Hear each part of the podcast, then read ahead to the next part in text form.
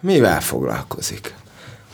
Hát mondom... Jó, én nagyon érdekel, mit feleszolsz erre a kérdésre. Ja, a film, azt szoktam mondani, hogy film vagy filmkészítés, ilyesmi. Nem mondom azt, hogy rendező vagyok.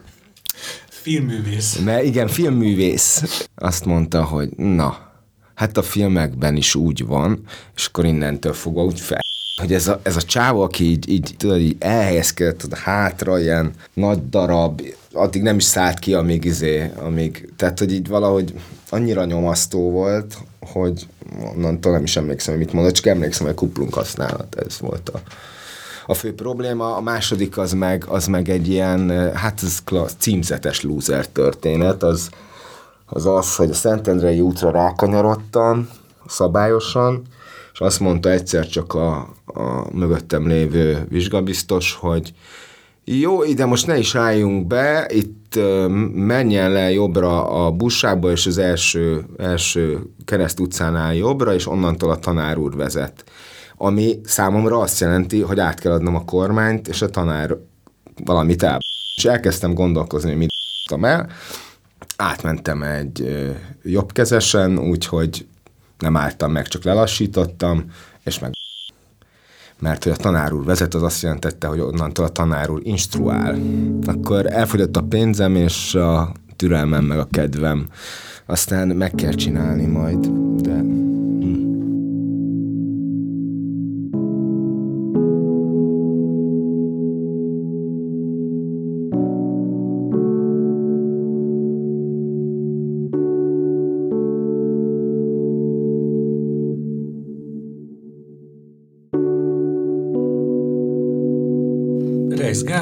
karrierje eddigi leg, legjelentősebb díját gyűjtötte be a Velencei Filmfesztiválon.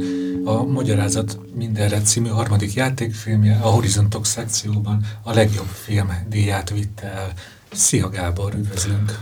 Sziasztok! És itt van velem a stúdióban műsorvezetőtársam Kovács Kata, szia! Sziasztok! Én pedig Varga Dénes vagyok. És hát akkor ragadjunk is lennél a díjnál, mert ugye ez szeptember elején történt, és másnap egy csodás képet raktatok föl az internetre, amelyen az Adriai tengerben füldetitek meg a díjat, te és Berkes Júri producer, és hát önfelett öröm ül ki az arcotokra.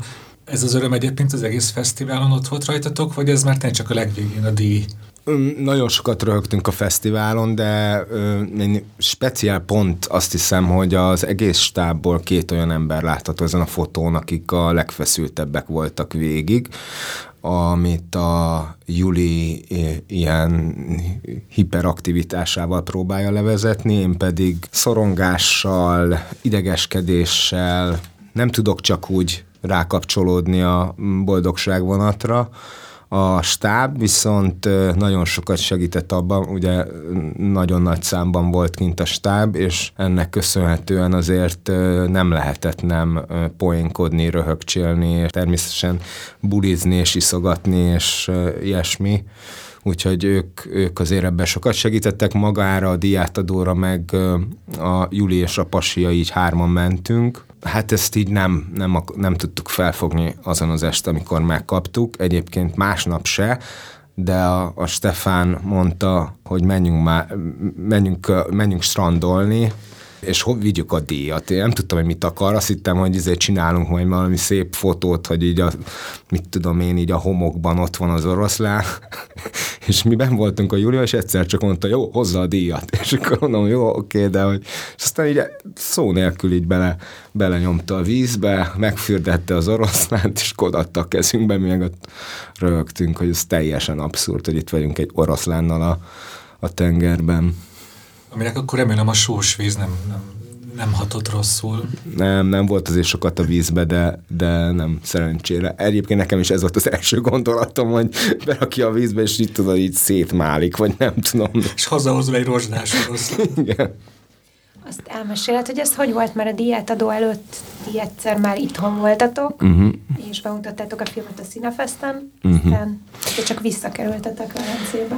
Azt lehetett tudni, hogy 9-én van a diátadó, tehát minden, mindegyik fesztiválnál máshogy van, és nem tudtuk, hogy mikor hozzák meg a döntést, és mikor, mikor lehet mondjuk úgy teljesen fölöslegesen ö, ezen szorongani. Ezt mi elég hamar bekapcsoltuk, tehát mi igazából már csütörtökön a Julival este SMS, SMS-ezések közepette, tehát még amikor mi Miskolcon voltunk, már akkor elindult. Nem hívott a, a, a Films Boutique, a, a világforgalmazó, mert tudtuk, hogy nekik fognak szólni. Ők meg Torontóba voltak, és akkor volt egy idő, amikor tudtuk, hogy nem is lesz info, mert ott, ott már éjszaka van, és természetesen alszanak. És hát Miskolcon a Rusznák Andrissal, a Urbanovics Krisztával és a, a, az Namival plusz a, a, a főszereplő Gazsival, Vas Gazsival és a, és a Szendrei Nagy Oliver gyártásvezetővel voltunk, és hát teljesen meglepő módon a, a fél egykor volt vége a vetítésnek, de még sikerült a pulthoz oda kerülnünk. Elég sokáig tartott az az éjszaka, találtunk ott kint valamilyen skoci fesztiválnak egy ilyen nagy fúró Bosch, ez most tudom, hogy nem a reklám helye, tralala, de hogy kint volt egy ilyen, egy ilyen kartonból egy ilyen nagy fúró, amit a Rusznák Andris lehet, ezért nem fog megdicsérni ezt elmesélni, de minden áron el akart hozni, hogy ezt hazavisszük. A biztonsági őr mondta, hogy teszed le! és akkor hát szóval egy ilyen állapotban hazakerültünk a szállodába, és reggel tízkor be a kocsiba, hogy jövünk haza Pestre és megszületett az a döntés, hogy mi lenne, hogyha a keleti pályaudvarnál kiraknak minket, még elbúcsúznánk egymástól, és beültünk a derbi presszóba, ez a társaság, ez a forgatás alatt is nagyon érezhetően nagyon megszerette mindenki azt, akit nem ismert, és nagyon jó társaság lett tényleg. A stábbulik, meg az ilyen esetleges szűnnapok végén mindenki örömmel ült be, a bármilyen fáradt is volt bárhova. Hát itt is ez volt, beültünk, iszogattunk, dumáltunk, és elkezdődött a, megint csak a Berkes Julival folytatván a, az SMS, SMS-ezgetés, és aztán telefonálgatás. Én igazából már olyan reggel elhitettem magammal egész ügyesen, hogy, hogy valószínűleg nem nyertünk, és már mondtam a Julinak, hogy, hogy figyelj, ez, ne az legyen már, hogy ez, ez egy kudarc, hogy nem nyertünk és az egyik telefonbeszélgetésünknél mondta, hogy basszus, most, most hív a Films Butik, és akkor volt egy perc, amíg vártam, hogy majd visszahívjon, és emlékszem, hogy próbáltam figyelni arra, hogy miről beszélgettek a többiek, aztán körbenéztem így a csodálatos keleti pályaudvarra, így a házak, a reklámhirdetések, az emberek, csodálatos szagok, és akkor csörgött a telefon, és onnantól egy ilyen hát egy ilyen zokogással egybekötött örömünnepé következett. Tényleg nagyon, nagyon sok minden kijött ott, és akkor ment egyből a körtelefon, igyekeztünk minél több embernek szólni, volt, aki oda tudott jönni egyből, szóval annyit tudtunk, hogy vissza kell menni, és valamilyen díjat nyer a film. Ennyi. Ilyenkor nem, nem árulnak -e semmit, ott se tudtunk semmit. Szóval nagyon, nagyon tartják magukat, a, a, legalábbis a Velencei Fesztivál nagyon szigorú ezzel kapcsolatban, és a diátadón tudtuk meg. A legjobb film előtt a rend, legjobb rendező díját hirdették ki, és amikor azt bejelentették, és az semmi voltunk, akkor így a Berkes így megfogta a combomat, hogy úristen. mert, mert erre tippelt a Juli, hogy, hogy rendező. Szóval ja, nagyon, nagyon durva volt. A megdöbbenéstől sem, meg azért is, mert fel kell menni a színpadra, én, én nem tudtam így kifakadni, vagy sírni örömömbe, mert annyira, annyira értelmezhetetlen volt az egész, hogy egyszer csak ott vagyunk. Nem elég, hogy megnyertétek a fődíjat, ha jól tudom, akkor még számos kiváló Európa, európai rendező is gratulált neked, nektek. A, a, a lengyel Agnieszka Holland, ugye, aki a versenyprogramból Igen. nyert díjat, vagy a román Radu Jude, remélem így ejtik ki a nevét. Szokták Zsúdénak is mondani, még Judénak is. Én sem tudom, hogy lehet, hogy Zsúdénak mondják románul. Akkor elnézést kérek a rendező úrtól. Mesélsz erről kicsit, hogy ilyenkor oda jönnek hozzád, és megveregetik a válladat, vagy hogy történik? Hát az a, a, a, a Redu de ő írt, és azért van némi kontakt, egyrészt ő is tanít a, a, a Bábesen, ahol én is, de én ott soha nem találkoztam még vele, mert nem tudom, hogy azért, mert bár van ott keveredés a román meg a magyar tanszék körül, de szóval nem, nem találkoztam még ott vele, de az ő vágója az a ezen a bizonyos First Cut leben, amin mi ezzel a filmmel indultunk még a, az utómunkánál, ami egy ilyen páralkalmas műhelymunka vágóval, producerrel, forgalmazóval, tehát egy ilyen szakmai, nemzetközi visszajelzést ad olyan projekteknek, amiknek az első vágata van meg, és közöttük volt a Radu Zsudnének a vágója. Emiatt hallott erről a filmről, de nem látta, csak azt hiszem, hogy a, úgy hívják, hogy Katalin, ő valószínűleg mesélt neki.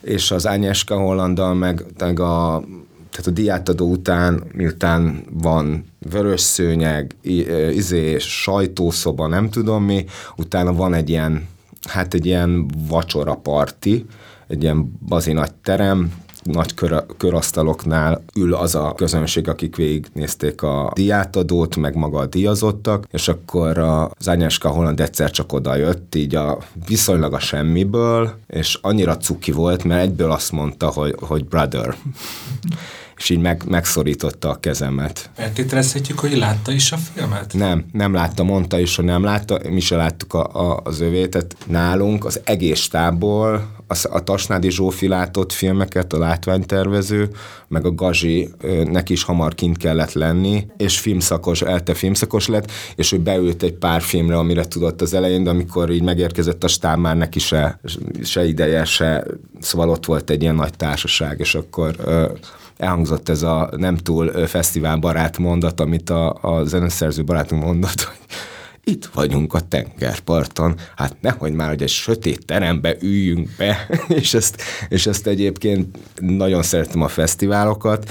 Nyilván csomó olyan film volt, amit tök szívesen megnéznék, de én is előnyben részesítem azt, hogy a barátaimmal legyek, mint az, hogy elmondhassam, hogy láttam a Jorgos Lantimos filmjét, izé, hamarabb, mint nem tudom. Szóval, hogy ne, bennem, bennem nincs sose ilyen, hogy én már láttam, te meg nem, ami egyébként tudom, hogy újságíróknál van ilyen versengés, hogy ki, ki mit látott és mikor. Szóval így. És azt jól gondoljuk, hogy ebben az egészben a kedvenc részed a vörös szőnyeg, meg a, amikor fotóznak? hát ez nem. Készítettél is felvételt a fotósokról, ugye? Ja, ja, ja, lefotóztam őket. Ne, nem tudom, nem tudom, hogy hon, honnan kerülnek elő ezek. Tehát, hogy rengetegen vannak, nyilván nem miattunk vannak ott, tehát, hogy miattunk is, mert diazottak vagyunk meg minden, de a sztárok miatt, a sztárrendezők miatt vannak ott, de ugyanúgy kezelnek, főleg amikor látják, hogy a kezedben van egy ilyen oroszlán, akkor, akkor ott izé üvöltöznek. Volt egy magyar fotós, aki mindig valahogy betalált, hogy mindig mondta, hogy ide, ide, figyelj, ide. De nem, nem tudom, hogy ki volt az, csak ő mindig, mindig még jobban kiabált, mint a többiek. Érdemes tudni a, a film előtörténetéről, hogy te ugye előtte három tervel is pályáztál a filmintézethez, mindhármat elutasították. Ehhez képest ugye a magyarázat mindenleti már nem is pályáztatok, az már eleve egy ilyen független filmes uh-huh. módon készült. Ennek tudatában egyébként, amikor így díjat kapták, rendszében is ünnepelték a magyarázat mindenét, így volt benned a boldogságunk kívül egy ilyen elégtételérzet is, hogy mi mégiscsak megcsináltuk? Ezt nézzétek? Nem, amikor megkaptuk a díjat, akkor egyáltalán nem Szóval most ez ilyen lehet, nagyon degradáló lesz, de nem izé, rossz indulatból de nem jutott eszembe a Nemzeti Filmintézet, amikor Velencébe voltunk, nem is voltak ott. Nem, hát inkább, inkább tényleg az fogalmazódott meg, de ne ez se a színpadon, vagy így a, a körül, a, a diátadók körül, hogy, hogy hát ha segíthet ez valamit hozzánk hasonló, vagy szerintem nálunk sokkal rosszabb helyzetben lévő első filmeseknek. Amire ugye a beszédedben is kitértél, hogy most nagyobb láthatóságot adhat a magyar független filmeknek. Igen. Igen, hát ebben reménykedünk. Arra is gondoltunk természetesen, hogy a mi, mi utunkon ez egy elég jó lökés tud lenni, mert egyenlőre nem látjuk, hogy hogyan tovább. Nem az van, hogy ezzel mondjuk olyan a, egyből kinyílnak olyan, olyan kapuk, amik, amikre nem is számítottunk, de de véletlenül majd, ha úgy adódik, és e, neki esünk a következőnek, akkor könnyebben nyitódnak ki ezek az ajtók, legyen az bármi is. Személyesebb kérdés, ugye nektek a van filmzenekarral, ha jól hiszem, tavaly megjelent egy EP, és ott most, amikor készültem erre az interjúra, a podcastok eszembe jutott a, amikor arról énekeltél, hogy te egy légy a falon vagy, uh-huh. ott a döntő bizottság ülésén. Uh-huh. Ehhez képest, hogy most a következő, hogy mégiscsak csináltál egy filmet, és még egy ilyen fontos díjat is nyert, most akkor milyen állattal tudnál közösséget vállalni?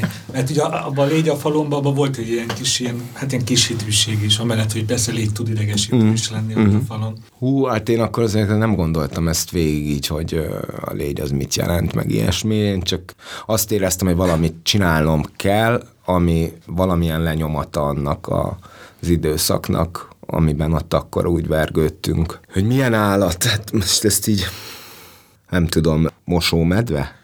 Jó, akkor ezt, most, ezt, ezt magyarázd el nekünk, hogy miért pont mosómedve. Azért van a mosómedvére, rengeteg ugye anyag van az Instagramon, meg mindenütt a mosómedvére, és van az a mosómedvés izé, amikor ilyen feltárt karokkal így oldalazva megy. Az, az annyira zseniális, mint, az, és az, az, az a szöveg az Instagramon, mint amikor sötétbe izé, bemész a szobába, és keresed a villany kapcsolót. És így, így az fantasztikus. Ura, hagyjuk ezeket az általános metaforákat, akkor úgy kérdezem, hogy szerinted neked most ez megnövelte az önbizalmadat? Részben biztos, de biztos, hogy egy nyomást is ad. Egy díj, egy ekkora díj. Azt vettem észre, hogy a harmadik filmnél, tudod, az elsőnél nincs nyomás szinte, persze van, de, de nem olyan, mint a másodiknál. És a harmadiknál különösen azért, mert visszatértünk a, a low budgethez, emiatt nem volt különösebben mitől félni. És most ha akarom, hogy folytatom ezt a, ezt a szorongó idióta szerepet, amit így gyakran csinálok, akkor meg fogom tudni találni ezek szerint azt, hogy miért kell, mert hogy van egy ilyen díj, és akkor ahhoz képest csinálni filmet. De ez mindig van, hogy az előzőhöz képest csinálsz valamit. Szóval inkább, inkább azt vettem észre, hogy olyan, olyan belső dialógokat vagy monológokat indít el az emberbe, hogy hogy mit nem akar csinálni. Most például, hogy nyilván nem akarok még egy filmet csinálni a ketté szakadt országról. És szakítós filmet? Az se. Szakítós filmet se, szerelemről igen, de szakítós filmet azt nem. És kommenteket olvasol? Jaj, hát ezzel, ezzel néha többiek szórakoztatnak, de én is olvastam már kommenteket, igen. Nem tudom, hogy a másik kettő filmnél is volt ennyi. Lehet, hogy nem volt ennyi hogy mondjam, ilyen, ilyen gazdag a, az emberek véleménye. Igen. Csak mert tök véletlen ma visszatekertem a, a, ahhoz a poszthoz, amiben a NFI bejelenti a velencei díjakat. Azt mm. nem tudom, hogy láttad azt a posztot, meg alatt a kommenteket. Tanulságos. Mm. Hát ahol, a, nem. ahol elég szűkszavúan intézték el a díjazásodat. Szerintem az volt, hogy ki volt adva, hogy valamit azért írjunk róla, mert ciki, ha nem írunk, mert mégiscsak mi vagyunk a Nemzeti Filmintézet, a Magyar Nemzeti Filmintézet, bár lehet, hogy az lesz, hogy majd azt fogják mondani, hogy ez egy velejék szlovák film, és nyilvánvalóan a szlovák támogatás nélkül az utómunkát nem is tudtuk volna megcsinálni, de szerintem én inkább azt éreztem, hogy kínkeservesen próbálnak úgy írni valamit, hogy ne legyen benne a gratuláció, és hát nincs is benne. Azt is mondhatnám, hogy me, aki írta, megoldotta a feladatot, Gondolom azért, mert a 27-nél nem tudom, 3-400 erősen káromkodó reakció volt, a, amikor megemlítették, hogy a hogy gratulálnak a 27 alkotóinak a, az aranypálmához. Ugye csak az zárójeles megjegyzés, hogy azok után, hogy elutasították többször is azt a filmtervet. Igen, és ez egy fontos dolog, hogy minket amúgy a, maga a filmintézet kétszer utasított el, a film alap egyszer. És csak még egy, egy utolsó kérdés Velencéről, mert mondtál több mindent, de amit a legtöbbször idéztek azóta, amivel befejezted a beszédedet, ez a, azt szeretném, hogy kezdjünk el beszélgetni, amíg van kivel. És ugye annak tudatában, hogy ez a film, hogy ez nagyon hangsúlyosan a, a jelenkor Magyarországáról, a, a közbeszéd, hát bozasztó állapotáról, meg ugye azokról nagyon mély politikai árkoknak a bemutatásáról szól, hogy hogyha ezt így hozzáteszünk, akkor, és ki kéne neked ezt fejteni, ezt a gondolatot, akkor ki kezdjen el beszélgetni, kivel? sok mindent bele lehet látni, ami nem is baj. Én elsősorban arra gondoltam, ami egy személyes indítatása volt a filmnek is, hogy rengeteg kapcsolat, emberi kapcsolat, párkapcsolat, házasság, család, barátság ment tönkre, amelyben nagy szerepet játszik ez a kettészakadt ország, vagy hát maga ez a, ez a műfajú közbeszéd, amit te is mondtál, hogy fontosabb szerintem az, hogy leüljünk beszélni, mint amikor már meghalnak körülöttünk, és egy sírkőhöz tudunk beszélni. Szóval, hogy a beszélgetés olyan értelemben, mint a vélemények meghallgatása, és, és a próba, hogy megértsük a másikat, erre akartam felhívni a figyelmet. És ugye a második tag mondat, most bocsánat, átmegyek ilyen irodalom nyelvtantanárba, csak tökre érdekel, hogy azt mondtad, hogy amíg van hmm. kivel. Itt, itt, a, itt arra utalsz, hogy így ez egyre súlyosbodik ez az állapot, hogy egyre kevésbé tudunk egymással beszélgetni, vagy én most itt félreértelmezem a költőszavakat? Tudom, hogy azt is jelentheti, hogy amikor már teljesen elzárkózunk a másiktól, de elsősorban az emberek elvesztése miatt mondtam, az, amire még korábban említettem, nekünk volt egy olyan évünk, amiben nagyon, nagyon sok nagyon fontos embereket veszítettünk el. Azt hiszem, hogy ez erősen egy ilyen személyes indítatás lett, a, vagy, vagy szolgált a filmhez. Akkor jól rakom össze a képet, hogy ezért ajánlottad a filmet édesapádnak. Igen, igen, igen. Elvesztettem az apukámat, barátomat, nagybátyámat, családunknak egy, egy másik meghatározó barátját, szóval, hogy, és ez, ez az egész az egy év alatt történt, sőt, egy fél év alatt. És utána elkaszált a filmintézet. Egy ilyen fél év után az ember kicsit komolyabban kezdi el ezeket a, vagy hogy mondjam, kicsit objektívebben látja a, a, az élet nagy kérdéseit, és azt hiszem, hogy amikor hiányzik valaki, akkor a beszélgetések hiányoznak, és az embernek ugye ez a bűntudat, ez mindig előjön, és az, hogy megtettem-e eleget ahhoz, hogy megértsem a másikat. Ezek a, ezek a kérdések valahogy úgy megfogalmazódnak, amikor, amikor szerintem, amikor elveszítünk valakit. Erre vissza tudsz nekünk emlékezni, hogy ebből a sötét veremből hogy tudták kimászni? Saját magad, vagy segítettek mások? Ez hogy, hogy történt veled? Mert ugye jól értem, hogy többszörös családi halálesetek és szakmai kudarc is e- egyszer. Szóval egy nagyon erős csomagot kaptál hirtelen. Egyrésztről iszonyatosan mérhetetlenül hálás vagyok, hogy, hogy megismertem a, akkor még nem, de későbbi feleségemet, és, és az ő családjuk, és az én családomnak a, a támogatása, de hát a barátaim részben filmes, de nagyobb rész nem filmes, hanem még a gimnáziumból lévő barátaim azok, az, szóval valami elképesztő, hogy, hogy mennyit támogatást tudunk adni egymásnak. Főleg ezek, és a másik dolog az, hogy a, a Schulze Éva, aki a tanárom volt, és egyben mind a két filmnél egy ilyen dramaturg, mentori szerepet töltött be. Ennél a filmnél sokkal többet vállalt és forgatókönyvíró társam lett. Az ő, ő tanácsai révén valahogy azt, azt soha nem felejtem el, azt, amikor azt mondta, hogy csak arra figyeljek, hogy ne hagyjam, hogy ez a sok szörnyűség, aminek a vége a filmintézet elkaszálása, hogy ne hagyjam, hogy, hogy felemészenek, és hogy, hogy elzűjjek. Mert ilyenkor azért az ember hajlamos rá, szóval rengeteg ilyen történet van, hogy, a, hogy valaki hogy megy tönkre ebbe. És nagyon sok bizonyítási vágy volt ezek miatt bennem. És akkor ezzel összefüggésben lehet az is, hogy ennek a filmnek egy sokkal fiatalabb főhőse lett, mint a kikövetkezett volna a rossz válságból? Ja, nem, nem volt bennem ilyen, hogy folytat, folytatni, vagy valami, szóval a, még sokkal korábban, hát korán sokkal, de egy évvel korábban uh, én, én nekem eszembe jutott ez az ötlet, hogy hogy az érettségin valaki nem vesz észre, és rajta van a zakóján a kokárda, megbukik, és otthon azt mondja, hogy ezé meg ezé történt. Tehát ez az alap, alapötlet, ez megvolt, és az egésznek a szerkezeti kibontása, illetve szerkezetét kitalálni, honnan kezdünk, és, és miben van vége, ez, ez volt a, a maga a forgatókönyvírás, de ennek is egy nagy része az egy ilyen novellaírás volt, azzal kezdődött, hogy leírtam Ábel hétfőjét, aztán Ábel kedjét, és aztán rájöttem, hogy ha a György hétfőjét és kedjét le kell írnom, akkor sok jelenet az találkozik, és akkor mi van, és aztán rájöttem, hogy pont ez a lényeg, hogy, hogy váltani szemszöget, és bemutatni azt, hogy picit más minden, mert hogy ezek más emberek, és más igazságok. Amit már ugye sokszor olvashattunk, vagy te is már nyilatkoztál róla, hogy egy SF és örködésből hazafele pattant ki ez az alapötlet. Eddig jól mondom? Igen.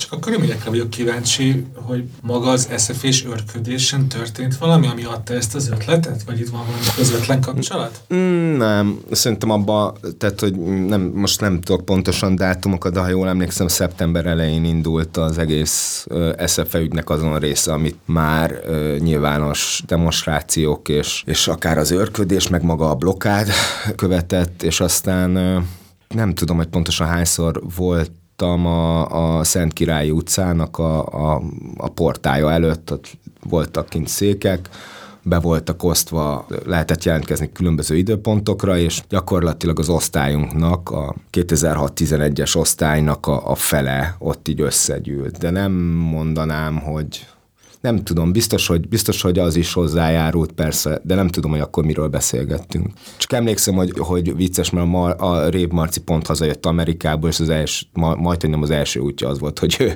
jöjjön örködni. És Mondhatjuk, hogy a reptérről kis túlzással? Hát jó, ezt most így nem tudom, Igen. de azt, a, a, azt tudom, hogy, hogy, hogy egy rövid időre jött csak haza, és akkor tök fontos volt neki, hogy, hogy egyből ott legyen. Téged mennyire kapott el a, a hát hívjuk forradalmi hevületnek? Szóval inkább úgy kérdezem, hogy te amúgy optimista voltál, hogy, hogy, hogy itt tényleg célt érhetnek az, az SZF-ések? Lehet, hogy optimista voltam, és amikor az egész elkezdett, vagy én nem is azt mondanám, hogy elkezdett, hanem inkább, hogy különböző politikai oldalaknak a mosléka az így le, az által le lett öntve, mind, a, mind akik ez ellen voltak, mind akik mellette. Onnantól azért érezhető volt, hogy ez elkezd másról szólni, és az is, hogy hogy ez lehet, hogy akkor ez mentetetlen lesz. Csak annyira elhivatottak, és annyira lelkesek voltak azok a diákok, akik, tehát amikor én kétszer-háromszor voltam ott, szerintem háromszor, akikkel találkoztam, azt láttam, hogy őket így nem lehet, most nem jut eszembe ez a szó, Félreállítani? Elbizonytalanítani? Elbizonytalanítani. Nem, nem ez, van egy másik szó, de azt majd egyszer majd, majd megírom SMS-ben, nem fog eszembe jutni. De igen, elbizonytalanítani, szóval nagyon-nagyon eltökéltek voltak. A másik szó, amit már többször használtál, az SZF-es tüntetések után, de úgy érezted, hogy megbélyegzetté váltál. Uh-huh. Nekünk jobban kifejtett, hogy konkrétan hogyan és miért és milyen okból érezted magadat megbélyegzetnek? Én azt éreztem akkor, hogy bárki, aki akár a demonstrációhoz, akár csak az SZF és SZFE intézményéhez kapcsolódik, az, az egy ilyen az minimum balos, vagy balliberális, vagy liberális, vagy, és akkor ugye ez egy lépésre van attól, hogy, hogy rámondhatják, hogy akkor ők kommunisták, de volt, hogy anarchisták voltak ezek a diákok, akik részt vettek ebben, és ez nekem annyira abszurd volt, mert én szerintem én ilyen 2003-4 környéke óta őszintén szólva a pártpolitikáról és ezekről az oldalakról így én is soha nem soroltam magamat máshoz. Korábban meg érettségit követően a jobb oldalhoz, vagy a Fideszhez szüleimnek hála, vagy nem, nem tudom ezt hogy kéne mondani, de a, tehát egy ilyen konzervatív neveltetést kaptam, első két választásomat talán, vagy lehet, hogy csak egy volt, most ezt én nem tudom pontosan, de hogy én akkor a jobb oldallal szimpatizáltam, mondjuk ezek a jobb oldalakat már össze se lehet hasonlítani a mostanihoz. Nem ilyen felmentést akarok itt mondani, vagy valami, mert és azt sem akarom mondani, hogy akkor még, ezt lehetne mondani, hogy akkor még hülye voltam, tudod, de össze. De hogy utána én az, ebbe az egész, egészbe, ahogy van, csalódtam, inkább azt mondom, kiózanodtam belőle, és rájöttem, hogy annyira nem így működik ez az, az emberi viszony, és annyira, annyira átlátszó, ahogyan az érzelmekre próbálnak hatni bármelyik párt, azt éreztem, hogy ezen kívül vagyok. És akkor jött ez a, az SFE ügy, és pillanatokon belül összemosták egy egész közösség nevét egy politikai ideológiával. Ezt tök, hogy mondod, de nekem sok mindent elindított bennem a magyarázat mindenre. Az egyik például az, hogy a közös csetünkön a osztálytársaimmal elkezdtünk beszélgetni 2002-ről, pont akkor volt végzős az osztályom. Uh-huh. És ez egy budai egyházi gimnázium volt, szóval itt a döntő többség lelkesen viselte a kokárdát. Uh-huh. És, és, és egy hasonló sztorikat, hát nyilván itt cseten röviden, de hogy azóta valaki ott itt ezt megbánta, vagy hát hogy hülye volt, de mm. akkor ez, ez, ez egy teljesen más világ volt. Más világ volt, igen. Én is hordtam a kokárdát, és emlékszem, hogy volt bennem valami furcsa érzés azzal kapcsolatban, hogy éreztem azt, hogy nem teljesen oké okay az, hogyha felszállok a villamosra, azt figyelem, hogy ki az, akin még van kokárda, ki az, akin nincs, ki az, hogy néznek rád, nézik-e, hogy van-e rajtad, mit reagálnak rá, ez az egész. Nem érzem jól magam így, hogy e, e, ezt végül, figyelem. Végül lett is egy jelenet a filmben, amiben az Ábel felszáll a villamosra, és a néni. Ről nem tudjuk eldönteni, hogy mi olyan szimpatikus neki az Ábelben. Hát igen. Aztán hát, kiderül, hogy a kokárda. Igen. Hát egy ilyen finom utalás erre, hogy nyilván aki, aki kokárdában van, az egy jó ember. De szerintem mindegyik oldal szokta mondani, hogy át kint voltunk a tüntetésen, annyira szép, értelmes emberek voltak kint. Én ezt, én ezt mindkét közösségben hallottam már, szóval ugye megütött a filmet, hogy azért így, így elég pontosan meghatároztat, hogy 2003-2004 fele lett eleged a, a jobb oldalból. Ez, ez valamilyen konkrétabb élményhez tudod kötni? Igen. És elmeséled nekünk ezt az élményt? Négyben vagy háromban, most lehet, hogy rosszul fogom mondani, és az is lehet, hogy kicsit később, de megismertem egy lányt, így az éjszakában dumálgattunk, telefonszámcsere, és aztán az volt, hogy majd, majd találkozunk, végül nagy nehezen találkoztunk, és láttam, hogy a tarisznyájából, vagy izé, zsákjából kilóg egy most nem fogom megnevezni az újságot, egy liberális újság. Elkezdtem így agyalni, hogy hú, hát akkor itt egy csomó mindenről, akkor majd így nem fogunk egyetérteni meg minden, és annyira zavart ez, hogy ez szerint kezdem el az embereket, és azokat egy olyan embert, aki tök szimpatikus, és aztán egyébként ö, hosszú ideig együtt is voltunk, ö, együtt is éltünk, hogy, hogy elkezdtem szégyelni magamat, hogy ez tényleg így e szerint. És aztán rájöttem, hogy ebben az újságban is tök jó dolgok vannak, van egy csomó olyan vélemény, meg olyan fogalmazási mód, ami nem tetszik, és így. Biztos, hogy ennek is egy csomó előtörténete van, de én valahogy ez egy ilyen pont volt. És amúgy voltak ideológiai vitáitok ebben a kapcsolatban? Nem nagy titok, hogy egy későn érő típus vagyok. Azt hiszem, ez elég egyértelmű. És nem mondanám, hogy az ideológiákat én úgy nagyon-nagyon következetesen tudnám képviselni, bármit is, ha szimpatizálnak, hanem nagyon könnyen meg lehet szivatni, hogyha megkérdezed, hogy mi a bal oldal és mi a jobb oldal. Vannak értékrendbeli dolgok, tudom, meg például a gazdaságpolitikáról, aztán mondjuk szerintem a lakosság nagy része nem biztos, hogy ezt tudja, de nem akarom itt felmenteni magamat, szóval nem, nem vagyok egy, egy profi ebbe a dologba. Akkor inkább úgy kezdem, mert szerintem a mi generációknak ez egy ilyen ö, fontos közös pont, vagy legalábbis közös történet, hogy aznap hol voltunk, hogy te 2006-ban a TV Ostromot tévéről nézted, egyáltalán nem érdekelt, ott voltál a környéken. Dehogy nem érdekelt, szerintem mindenkit, mármint, hogy szerintem mindenkit érdekelt. Én a tévén átnéztem, a 2006 az az megkérdőjelezhetetlen, hogy az egy a rendszerváltás utáni időszaknak egy eléggé fontos esemény sorozata. Mi akkor voltunk első évesek az SZF-én, az a bélyeg, amit kapott, hogy itt ideológiai nevelés, még minden, egy büdös szó nem hangzott el soha semmelyik tanártól abba az időszakba, amikor egyébként a Szent Király, mert az Asztória környékén van a Szent Király, ott is izé rendőrsorfalak, meg nem tudom mik voltak, mi az osztály beültünk egy helyre, és dumáltunk, és voltak vitatkozások, meg voltak ugye izé mindenki, hogy kell értelmezni a Gyurcsánynak a, a beszédét, ezek, ezek természetesen mentek, mint minden, minden sarkon. De itt ez, ez a fistárok olyat sem mondtak, hogy ti filmesek vagytok, két utcányira épp a történelem folyik, hogy forgassatok?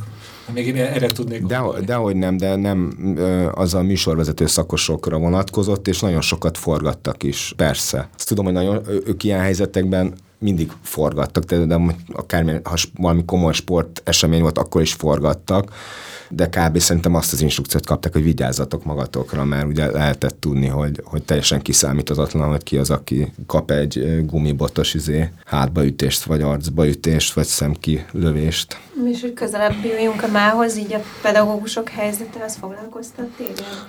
Meg jártál tüntetésekre így a közelmúltban?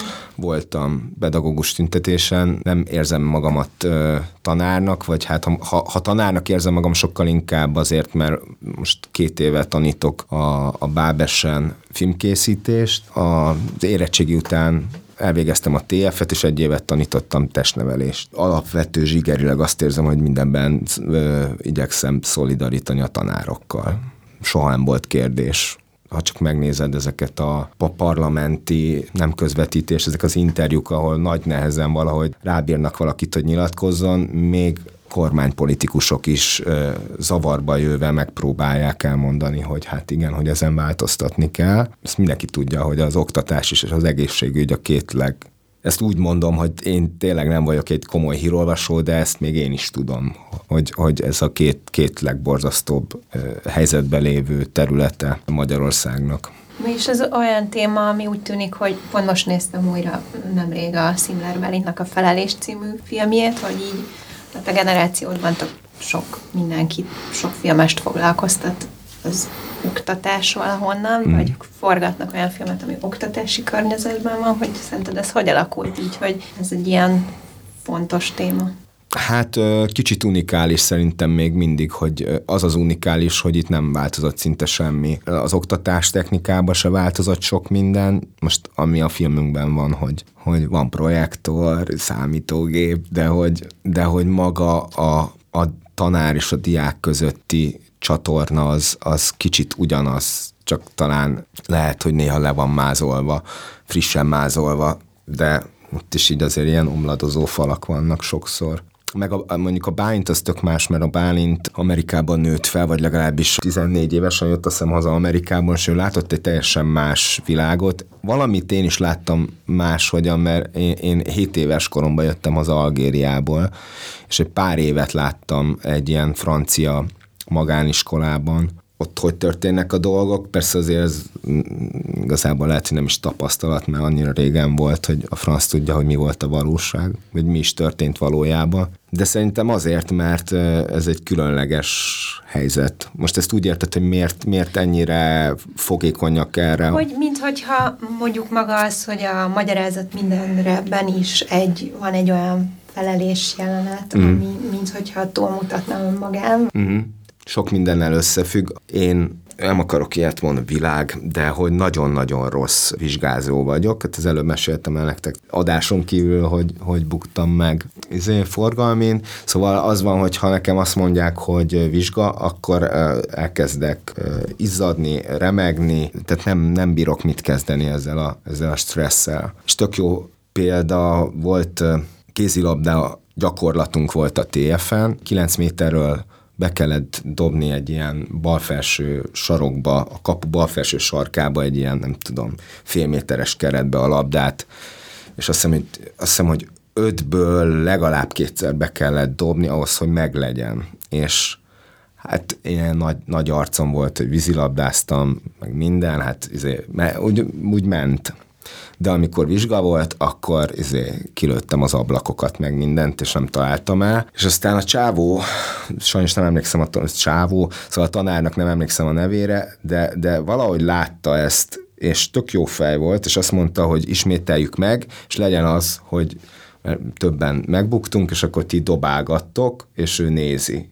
És akkor nem az volt, hogy akkor most még hány van, meg hogy, hanem azt nézte, hogy hogy megy. Ez egy tök szubjektív dolog, de eleve van problémám ezekkel a vizsgahelyzetekkel és ennek akartunk azért valamennyire nyomot hagyni, de közben az is van, hogy, hogy tök abszurd szerintem az, hogy 18 évesen van egy nap, amikor eldöntöd a következő négy évedet vagy öt évedet, vagy akár az egész életedet.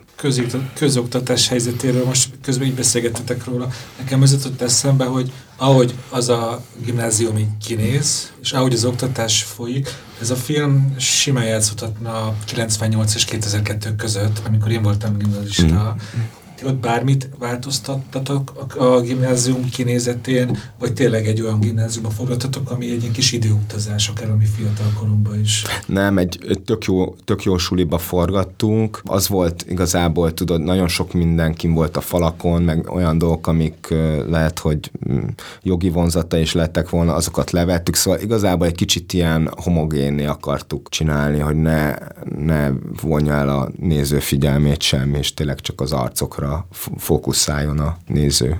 Neked hogy folyt le az érettségid? Ez inkább egy jó élmény, jó visszagondolni rá, vagy inkább traumatikus? Hú, traumatikus nem lett túl jó, de nem is, szóval nem, nem buktam meg, meg ilyenek. Én egy 8 osztályos gimnáziumban jártam, és mi voltunk az első érettségiző osztály, azaz négy évig nem volt fölöttünk senki, és nagyon sok tanár ez korábban általános iskola volt, és, és nagyon sok tanár korábban általános iskolás tanárként dolgozott ott, de meg volt a képesítés, hogy gimnáziumban is tanítson, és azt éreztem, hogy nagyon gyereknek tekintenek minket, és mi ebből próbáltunk kitörni, meg lázadozni, meg mindent máshogy csinálni, és e, valószínűleg emiatt is van a mai napig egy ilyen nagyon erős baráti társaságunk, mert ott nagyon összeverődtünk. A, az érettségiről az, az van meg, hogy a több tanár iszonyatosan szurkolt, hogy nekem meglegyen a matek, a helyesírás, az borzasztó a mai napig, a, a Zsófia feleségem az uh, magyar szakos, és nagyon sokat segít. így néha mondja, hogy mi micsoda, hogy, hogy, kell, hogy az miért van ott az a vesző, meg ilyenek. Azt hiszem ki lett vágva, igen, ki lett vágva a filmből, de nem, talán fel, fel se lett véve. Volt egy olyan jelenet, hogy a, az Ábel előző nap tudja meg, hogy magyar nyelv tételek is vannak. És ez egy teljesen személyes dolog, tehát hogy ez velem így volt, hogy én, én azt hittem, hogy magyar, akkor izé Balasitól izéig, nem tudom, Tótárpádig, és aztán majd akkor mindenhonnan egy kicsit, és akkor valahogy majd meg leszünk. és akkor mondták, hogy hát van olyan magyar nyelv, és de mi? és ott, ott történt olyan, hogy beültem, és oda jött a magyar tanár, és mondta, hogy nem a sorjá írjad. és akkor le, pár kult szavat mondott, és ez elég volt azt hiszem a ketteshez, vagy val- hármashoz, vagy valami, szóval... Na de ezt ilyen, Jakab nem csinálja meg a filmben. Nem, nem csinálja meg. Nem, meg azért Szóval... De azért számítunk el, hogy valaki ezt meg fogja csinálni, nem? Hogy micsoda, hogy számít? Hát számítunk. Én, én mint a néző, ah. számítottam rá, hogy majd valaki feláll a bizottságból, és kimegy, és kicsit diktál neki. Ja, ja, ja, ja. Ő támogat valami kis segítséget, hát, ami elindulhat. Aha. Ahogyan az szokott nem? Aha, de sokat segítenek neki. Mi azon, azon izéltünk, hogy, hogy ne az legyen, tudod, hogy ö, egyszer csak jön a nem, nem, nem szól semmit, és akkor sajnáljuk, De hanem... Mivel segítenek neki? Mondják neki, nyugodjon meg. Itt most, ha, ha, hát ha, több, több, több irányból. Most hagyj ragam magam az a mikrofont, mert van egy kedves kollégánk, Baski Sándor. Azt hogy betelefonáló. Az, az még jobb lett volna. Kár, kár hogy a Sanyi most nem tud betelefonálni, de neki van egy elmélete, hogy ugye van ez a központi konfliktus, hogy az érettségi közben a szabad elvű történelemtanár rákérdez a kokárdára. Uh-huh. Előtte kihúzta Julius Cézár tételnek, uh-huh és neki az az elmélete, hogy ő azért kérdez rá a kokárdára, mert ugye az március közepe, március idusa, és Julius Cézert mikor szúrták le? Március idusán. És arra vagyunk kíváncsiak, hogy ezt te vagy bárki a stábban összerakta, hogy... Persze, egy... így volt. hogy tetszik ne. ez az elmélet? Nagyon, nagyon tetszik, hogy, hogy ilyen elméletek Hát nem, nem. Szóval az a, szerintem a Jakabnak a igazsága, tehát ő azt látja, hogy, hogy valaki összeszűkült a világ, és nem tud belőle kijönni, és ki akarja zökkenteni. De tekintve, hogy nem látjuk a folytatását, hogy utána mit mond, emiatt ez nem, nincs megválaszolva. Mondjuk ezt nem kellett volna elmondanom, mert még nem nincs bemutatva a film. Na mindegy. De, de hogy, hogy, hogy, le, tehát, hogy mindent lehessen úgy érteni, hogy több értelmű, szóval, hogy ez lehet egy, egy pedagógiai, egy, egy segítség, hogy, hogy valahogy a gyereket kizökkentse abból, amiben, hogy látszik, hogy így a légzése meg minden úgy nagyon, nagyon bele, bele sodródott valami mélybe. De még mire gondoltatok, hogy még mikkel segítenek neki? Hát a több irányból mondanak neki dolgokat, de lehet, hogy az akkor nem annyira nagy segítség, hogy használjon. Mert igazából az van, hogy mi arra ti nem gondoltatok semmit, hogy a hogy nem is használhat laszt. És, de, de, de. Az, és hogy az én nem igen. tudtam, mert nem emlékszem, hogy, hogy nálunk volt-e atlasz. sem. És a forrásokat sem. Igen. Szóval, hogy szóval ezen gondolkoztatok, hogy ez mit, miért van? Szóval, hogyha most az időrend összekeveredik bennem, de ugye ő azt látja, hogy egy teremben van a szerelme, és az a tanár, akiben az ő szerelme reménytelenül szerelmes. Igen. És nyilván egy 18 éves srácnak ez így minden mást elhomályosít, galiciai hadjáratot, meg a triumvirátust, meg ezeket, amiket kéne mondania. Igen, nekünk ez, ez volt a szándék, hogy emiatt ő részben mondjuk nem is a izé, osztályelső, sőt, gyenge történelemből, plusz ezt az egészet végignézi, hogy ott van előtte a, a nagy szerelme, és ott van ez a tanár, aki, aki meg még meg is simogatja a hátát. Szóval, hogy megzavarodik ezektől, de már előtte nem ír semmit a papírra, szóval ott van egy ilyen, kicsit egy ilyen döntés. Ezeket így kerestük így a forgatáson is, meg a vágó asztalon is, hogy, hogy hol legyenek ezek a pontok. És az a vonal nincsen benne, hogy nyomja az agyát az, hogy az apja meg a történelem tanára között van egy ilyen ellentét? De, csak ezt akkor még nem tudod. Mert amikor a végén kiborul, akkor azon már nagyon világosan az érződik, hogy itt nem csak ennyiről van szó, hogy, uh-huh hogy amiket most elmondtál, Persze. hanem hogy ennél sokkal nagyobb a, az egésznek a tétje. Igen, igen, igen. Csak, a, csak ugye kronológiában az később, később derül ki, hogy, hogy van egy ilyen, egy ilyen vonal is. Hogy most kicsit lehetek ilyen, ilyen, ilyen önreflexív, hogy ez számomra is egy ilyen izgalmas és újszerű helyzet, hogy ennyit beszélgetünk politikai témákról, meg Gábor a te politikai illúzióvesztésedről. Ez téged mennyire zavar, vagy látod, majdnem egy órára beszélgetünk, és sokkal többet beszélgetünk arról, hogy te két alattban mit csináltál, mint hogy magában a filmben milyen vágói technikákat alkalmaztál, hogy ez téged feszélyez, szeretsz erről is, erről a részéről is beszélgetni?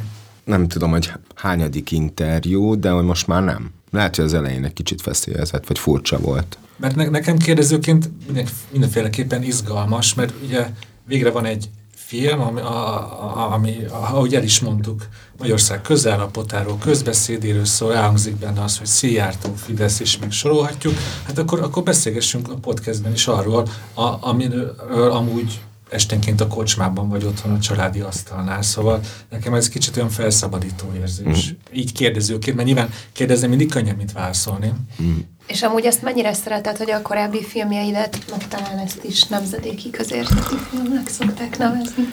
De ez már megkapta ezt a... Ezt mi, ez, ehhez mit szoktál szólni? Nem zavar, de azt hiszem, hogy ez nagy képviség, ha azt mondom, hogy semmit. Igen? Szerintem csak, csak szimplán őszinte. Félig meddig visszakérdeztél, hogy ez a film megkapta-e már, akkor erre hagy kérdezzek rá. Egy nemzedéki filmhez kell az, hogy egy-egy karakter önmagán túlmutasson, és valamit elkapjon egy generációs életérzésből. Mm. És hogyha most elkanyarodunk a magyarázat mindenére, ugye van benne ö, hát több főszereplő is, de akkor most maradjunk Gáspárnál, a 18 éves érettségiző fiúnál. De Gáspár játsza. Ez a szokásos siba, akit ugye valójában Ábelnek hívnak. Igen. Köszönöm, hogy amikor ezt a karaktert megalkottad, akkor volt benned ilyen szándék, cél, hogy ő túlmutasson önmagán, és egy nemzedéknek adja a lenyomatát?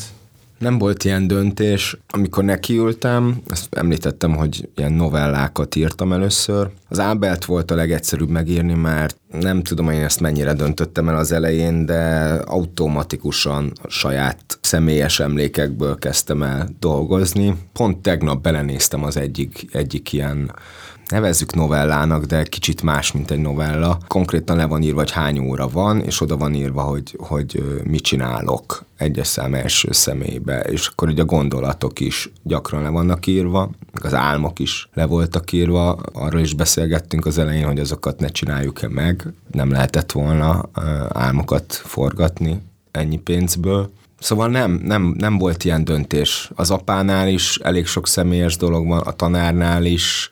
Én, én, én nem tudom, én valahogy azt érzem, hogy úgy de rosszul fog hangzani, de minde, kicsit mindegyik karaktert a magaménak érzem az enyémnek. Több személyiségem lenne, akkor ezekből állna talán, vagy nem tudom. És akkor voltak novellái a Jakabnak, a Györgynek, meg az Erikának is? Igen, igen. Nekik négyüknek? Igen, igen, mindenkinek volt volt sok minden, ami ki is lett véve, amikor a, beszél a Jankával az érettségi előtt, hogy, hogy ez a cipő, ezt az anyám vette, pedig ott se voltam, az egy fél oldalas ilyen háttértörténet, hogy hogy, hogy, men, hogy hogy ment el az anyja megvenni ezt a cipőt, és közben, szóval, hogy mit gondol erről, tök sok minden. Állítólag a Robert De Niro azt kérdezte Tarantinótól, amikor a Jackie Brown felkérte, hogy milyen cipője van. Hát itt mindent tudtam a cipőjéről, az egész történetét a cipőjének. Én azt hiszem, hogy ez a novella írás, ez ilyen, ilyen nagyon szórakoztató, és a kicsit így könnyebben is jönnek így a, a gondolatok, és az ember nem még szerkezetbe gondolkodik, leszámítva azt, hogy kronológiába kell haladni, és vagy ebbe az esetben ez volt az egyetlen koncepció, hogy kronológiába, és mindig oda, oda van írva, hogy hány óra van, és nem lehetett úgy, hogy izé, mit tudom én, az egyik óra kimarad, és akkor nem történik semmi, hanem akkor is, hogy... És milyen álmokat írtatok? Húha, nem fogok emlékezni rá. De volt rémálom is? Szerintem az a cipőlevétel is kicsit... Én, szó, én ilyeneket szoktam rémálmodni. hogy leveszem a cipőt, és akkor szólnak, hogy most, most kéne jönni. Mm. Hú, nem, nem emlékszem Ilyen az nagyon álmok. látványos álmok voltak, Volt. nem tudtatok volna Volt olyan. fogadni? Valakinél tudom, hogy az volt, hogy nem álmodott semmit. Nem, nem, nem vagyok szakértője a témának, de azt hiszem, hogy olyan nincs, hogy nem álmodsz semmit, csak olyan, hogy egyből nem emlékszel rá. Én amúgy, a, ha most nekem tippelnem kéne, hogy a négy karakterből ki az, aki a film valóságában nem álmodik semmit, akkor én a, én a liberális tanára tippelnék. Ő a legfőhöz De ne, nem, a Györgynek van egy ilyen felriadás. Neki volt, volt, volt valami álma. Én, én az, ele, az elején az volt a, a Jakabbal a, a fő koncepció, hogy, hogy valaki így a 30-as éve végén, 40-es elején ebbe a midlife crisisba van, ami részben egzisztenciális, részben ugye a kapcsolati válság kezd arra rájönni, hogy egy, egy másik ember is szeretne lenni. Az a háttér történet, az egyáltalán nincs nem is forgattunk semmit, sőt, emlékszem, hogy én hülye az Andrissal erről nem is nagyon, nem is nagyon meséltem neki. A novellákban benne volt még az a rész, hogy, hogy ő elveszítette az apukáját, és ez indította el maga a halállal kapcsolatos találkozás indította el ezt a midlife crisis, vagy hogy mondják ezt magyarul? Életközepi válság. Igen. Mondtad pár perccel ezelőtt, hogy igazából mind a négy karakterbe kicsit ott vagy, ugye akkor csak ismételjük el, hogy az érettségiző fiú, a fideszes mérnök apuka, a liberális történelemtanár és az Erdélyből áttelepült kezdő újságíró. Uh-huh. Az utolsóra szeretnék visszakérdezni, hogy a hatházi Rebeka karakterében te hogy vagy benne? Mert engem ez lepett meg egyedül, hogy azt is nagyon máshogy, de ö, sokáig ő nem, nem Erdély volt, egyébként sokáig Erik volt, újságíró ismerősökből indultam először ki, meg abból, hogy ismerek olyan újságírót, aki dolgozott a, hát nem ö, napilap, de ö, kormányhoz közeli ö, médiaorgánumnál, és ezeknek a feszültségeit azon gondolkoztam, hogy ezeket hogyan tegyük bele, és arra jöttem rá, hogy jobb, hogyha egy másfajta karakterből indulunk ki, és nem egy ilyen ö, olyan szorongó embert, aki az újságírásnak esetleg, vagy magának annak, hogy korlátok között van, és ö, meglehetősen egy ilyen központilag irányított ö, kommunikációnak a, a végén található ő valahol. Ezeket, ezeket a nyomásokat ne tegyük bele, hanem egy kezdő viszonylag naív és, és nagyon nagyra törő karrierista személy legyen a, az Erikából. Az hogy lett, hogy, hogy végül a Rebekából fő, főszereplő lett? Ő egy, ha jól tudom, akkor jelmez, meg uh-huh. is volt.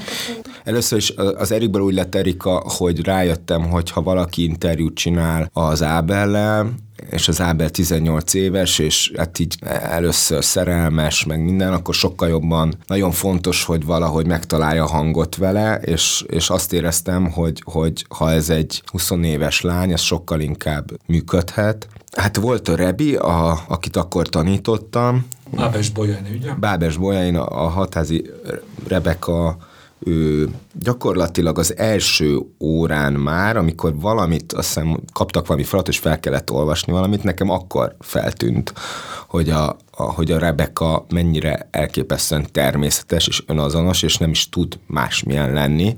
Mert amikor felolvas valaki egy szöveget, akkor jó, nyilván van a, a szövegnek a, az, hogy fel kell olvasni, és akkor elkezdesz fókuszálni. Én például szerintem az a típus vagyok, aki nagyon koncentrál arra, hogy jól olvassa fel, ezek a feszültségek, és van, aki meg elő akarja adni ezt a szöveget, és a Rebi az egyszerre volt pontos, önazonos, jó hangsúlyjal.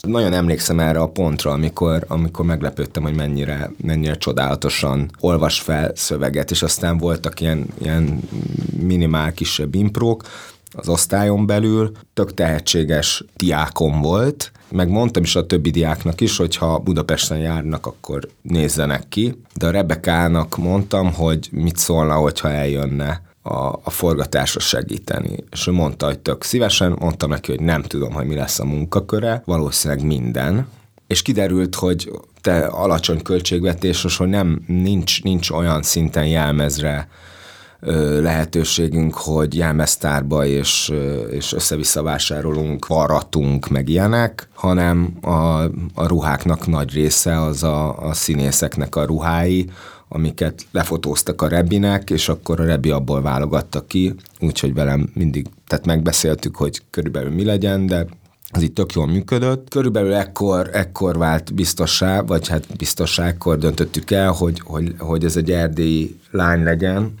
az Erika.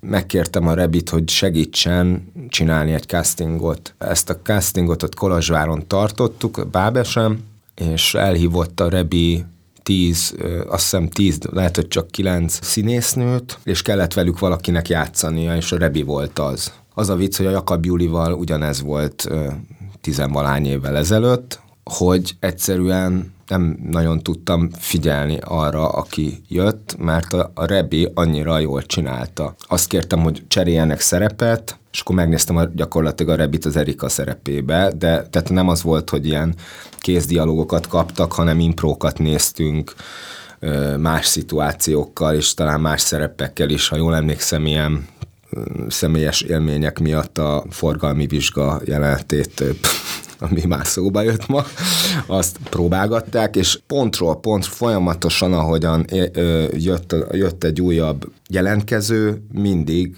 a Rebit erősítette meg az egész. Azt éreztem, hogy ez, ez nem az, hogy közel áll hozzá, hanem ő. Egy dolog miatt izgultam, hogy oké, okay, de milyen lesz majd, amikor a stábbal, a kamerával, úgyhogy egy olyan próbát csináltunk, amikor feljött Pestre, hogy ott voltak a Becsei Kristóf az operatőr, ott volt a Donát, szóval voltunk hárman, négyen, és úgy, és meg a, meg a Gazsi, akkor már aztán meg volt a Gazsi, és akkor úgy, úgy próbáltuk el az interjú részt, és baromi jól működött. És amúgy az, hogy ez a karakter erdélyi, ez akkor már benne volt a leírásban, vagy ezt a hatházi Rebeka miatt raktad bele? Nem, nem, benne volt már. Tehát a kokárdának a kulturális hátterét olyan szinten, vagy inkább ennek a, az országhoz való viszonyát, azt szerettem volna, hogy más aspektusa is be legyen mutatva a kokárdának, hogy egy erdélynek a kokárda akár Ceausescu alatt az mit jelentetett, és van egy utalás arra is, hogy a szocializmusban mit jelentett. Azt éreztem, hogy így lehet a leg, legtisztábban bemutatni, mint az, hogyha mondjuk egy ilyen hitű média munkás mutatunk be, aki, akiben ezek a gyökerek nem feltétlenül úgy vannak jelen, hanem inkább csak azt, gondol, azt gondolná a néző, hogy ő, hogy ő nagyon-nagyon fideszes. Nekem egyébként a, a a hatházi a karakter az így, így szimpatikus volt, ő csak jól akarja végezni a munkáját, meg egyre ez azért, akar jutni. Ez azért van, mert a, a, a, a Rebbi egy annyira ilyen, lehet, hogy túlzásba viszem a dicséretet, vagy ez nem is dicséret, hanem tehát, hogy a, a, a Rebbinek a személyisége az annyira egy ilyen tiszta, ilyen sugárzó, őt nem lehet nem szeretni, és ahogyan viselkedik, ahogyan ebbe a filmbe ugye többször elneveti magát, ezek, ezek azért nagyon sokat segítenek is ezen, hogy nem egy negatív karakter ebbe a filmbe. Mondjuk ez kezdettől fogva megvolt, hogy ne egy olyan filmet csináljunk, ahol van a gonosz.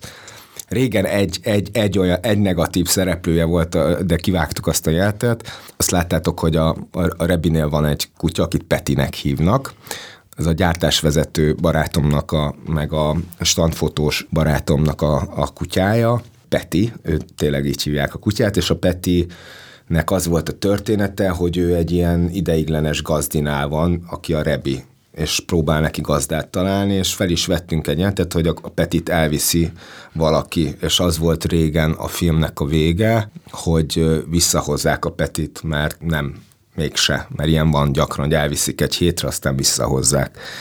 Szóval ott volt egy ilyen ív, és ezt kiszedtük, mert senki nem értette, hogy mi az, hogy ideiglenes gazdi. Nem is tudom, biztos van külföldön is ilyen, de kicsit komplikált az egész sztori, és főleg úgy, hogy egy mellékszál túl sok, túl sok, túlságosan bonyolítja a dolgot. De bocsánat, itt egy pillanatra, mert azt miért gondoltad egy időben jó befejezésnek, hogy egy hogy a hatházi Rebeka visszakapja a kutyáját? Ez most nekem egy kicsit olyan homályos. Ja, nem, nem a film befejezése volt, ja, nem, nem a film befejezése, az utolsó negyed órába lett volna. Annyi, hogy hát, hogy van egy, van egy kutyus, aki mondjuk az egyik legzabálni való kutya a világon, és az, hogy, az, hogy így próbál gazdát találni, és aztán visszakerül ugyanoda, ahol volt. Éreztetni akartam, hogy kezdettől fogva, hogy az, e, az Erika karakterében van egy ilyen bármennyire is mosolygós és ilyen önfelett hangulatban van mindig, de hogy van otthon egy ilyen kis magánya, és hogy a kutya is visszakerül ugyanoda. Amikor Velencében láttam ezt a filmet, akkor körülöttem olasz újságírók ültek, és annál a jelenetnél, amiben felhívja a szerkesztő, és mondja neki, hogy tökélet a cikk, úgy örültek, annyira örültek, és így tökre átjött nekik, vagy így tökre értettek, hogy mm. abban a jelenetben az apukával beszél. Igen, igen. az életben is. Igen, igen, igen, igen de hogy az egyik legismertebb, leg, legnevesebb erdélyi magyar színész. A izében is játszik egyébként a Eremenbe. Ő a, a polgármester. Amúgy engem a, akkor állítottál véglegesen a, a, az újságíró karakter, mert amikor végre ugye helyet kap a szerkesztőségi asztalnál, uh-huh. és akkor végre örülhetne, hogy előrelép a, a karrierjében, és akkor rögtön megkapja ezt a szokásos leoltást, amit az erdélyek kapnak, hogy, és hogyha pálinkát akartok, vagy kolbászt, vagy nem is tudom mit, akkor jel, a, majd a, szereznek nektek ő ott, ott az, én akkor nagyon dühös voltam. Mert ez így van, sajnos ez a reakció, és ez bárhol előfordul, ez a, ez a tarhálás. Most egyet hátra lépünk, ugye beszéltünk erről, hogy ez egy nem minimum, hanem konkrétan négy különböző nézőpontból vizsgálod kb. egy hétnek a történését, ugye Gáspárnak az érettségét és a következményét, és mondtad, hogy ez így viszonylag organikusan alakult, te írtad a novellákat, és így alakultak a karakterek. De hogy az, hogy hogyha most ilyen szakszó vegyünk, hogy ez akkor ez egy társadalmi tabló lesz, és a különböző nézőpontok ütköztetésével kapunk egy társadalmi tablót, ez azért mert az elejétől fogva ott volt benned, vagy ez is egy organikusan alakult ki? Hogy itt... Hát azt tudtam, hogy el kell jutni ahhoz, tehát el, el, el kell jutni az ütköztetésig, azaz a tanár és a apa nagy jelenetéhez, illetve el kell jutnunk a megismételt érettségi. A, meg, a megismételt érettségi ötlete az kezdettől fogva megvolt. Utána is kellett járni, hogy egyáltalán van-e ilyen. Biztos, hogy van egy-két olyan dolog, amiben egy oktatásügyi szakértő bele fog tudni kötni joggal, de, de van, van ilyen, hogy rendkívüli helyzetben ez megismételhető.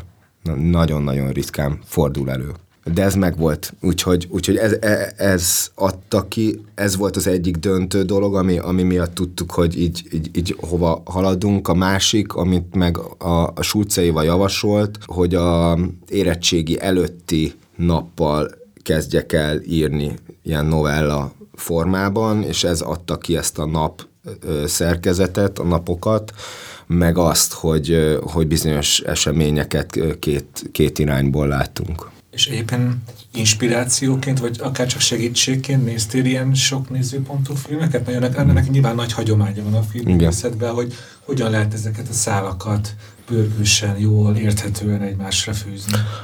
Még korábban, am, amiatt néztem ilyesmi filmeket, tehát hogy még amikor a Zenefinél volt egy projektünk, amit elkaszáltak egy év után, akkor néztem elég sok ilyen, hogy hívják ezt, multiple storytelling, nem tudom mi, tök mindegy, hát több, a több szereplős. Magnólia, talán igen, az a legismertebb Talán az egyik, igen, a Magnólia. Test, rengeteg van. Néztem egy pár ilyet, az Altmannak van sok ilyen filmje, gyakorlatilag a legtöbb az ilyen, és arra jöttem rá, hogy más, más lesz a szerkezete ennek a filmnek, mert ő leggyakrabban az történik, a izé, forgatókönyvírás bibliája az úgy néz ki, hogy az első 15 percben határozzuk meg, hogy ki a, kik a főszereplők, és hogy mi fog történni ebbe a filmben, hol van az expozíció vége, onnantól izé, minden megy a maga útján. Na, hát e, itt ebbe az esetben akkor az azt jelentette volna, hogy nekünk egy ilyen montást kell csinálnunk az első 15 percben, és én ezt írtodosan nem akartam. Szóval amiket láttam, ahol valahogy ezek így párhuzamosan vannak bemutatva, valahogy ezek nagyon, nagyon taszítottak, és inkább, inkább a sketch jelleg, vagy abba az irányba vittük a dolgot, hogy, hogy különálló epizódokként tekintse a néző egy ideig, és aztán jön a fordulópont, és onnantól meg egy, gyakorlatilag egy szemszögváltás történik kockázatot is vállaltál. Én azért emlékszem az első negyed órára a moziban. Megfogalmazódott bennem az a kérdés, hogy oké, okay, de mikor fog elindulni ez a film? Mm. Most direkt egyszerűen fogalmaztam. Szóval a végén te azért ö, sokat kérsz a nézőtől. Igen. Ugye so, csomószor azt látjuk, hogy van a Gáspár, és nézi a hűtőt, ami őt zavarja. Szóval azért a minimalistánál is minimalistább filmet csináltál, hogy az első 15-20 percben. Ezt tudom. Az van, hogy jól esik egy kicsit pofátlannak lenni, alkotói oldalról ez, de a másik az az a diskurzus, amit a, a Sulcaivával folytattunk, annak mindig, az, mindig oda tértünk vissza, hogy egyszerűen az a tétje ennek a filmnek, hogy bemutatjuk ezeket az embereket, és azt, azt csak így lehet, hogy, hogy ezeket, a, ezeket a sok semmi, semminek nem tűnő részletet bemutassuk, amivel valahogy kialakul egy ilyen szerintem, hát remélem, egy ilyen intimebb viszony a néző és a karakterek között. Az a srác, aki nem tud koncentrálni, ezért kihúzza a hűtőt, hogy ne az örejek megszűnjenek, az te vagy 18 évesen? Nem, nem, nem, volt, nem volt ilyen volt egy rossz hűtőnk egy pár éve. Ennyi, meg Balatonon, ahol a, a feleségem családjának van nyaralója, ott van egy olyan hűtő, ami ilyen egészen érdekes hangokat ad ki időnként. Tehát tényleg, mint egy ember, aki így izé elkezd köhögni. Vicces volt, hogy ezt a szlovák hangmérnöknek próbáltuk elmagyarázni. Ez így ne kérjétek, hogy most elkezdjem.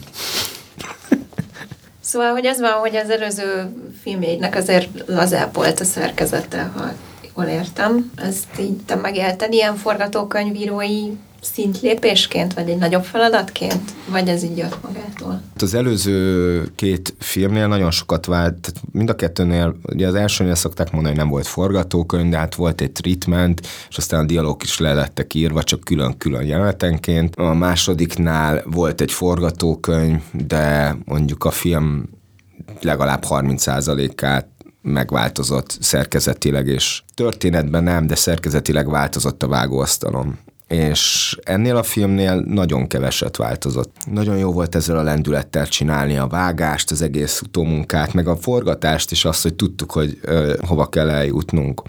A korábbiaknál néha azt hiszem, hogy elvesztünk abba, hogy nagyon beleszerettünk bizonyos effektekbe, most az effekt alatt azt is értem, hogy egy trükk, amit meg akarunk csinálni, egy műfaj, egy poén, amit el akarunk izé sütni, szóval kicsit önmagunk, vagy hogy mondjam, túlságosan beleszerettünk bizonyos részletekbe, és az egészet kevésbé láttuk. Itt meg azt hiszem, hogy sokkal tisztábban láttuk az egészet végig, és ebben, ebben a, a Schulze Évának hatalmas szerepe van. Nem is tudom elképzelni, hogyha ő, ő ezt így nem, nem vitte volna végig, akkor, akkor lehet, hogy még mindig vágjuk ezt a filmet mondjuk. És a párbeszédeket hogy írtátok meg? Vagy melyik részén?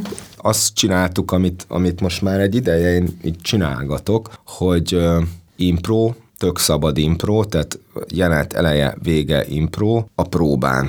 Nálam van a szöveg, és néha mondok belőle dolgokat. A megírt szöveg alapján próbálom az improvizációt itt tematizálni, részekre bontani. De tökre kíváncsi vagyok az elején, hogy, hogy semmi, csak ez a jelenet, nézzük meg.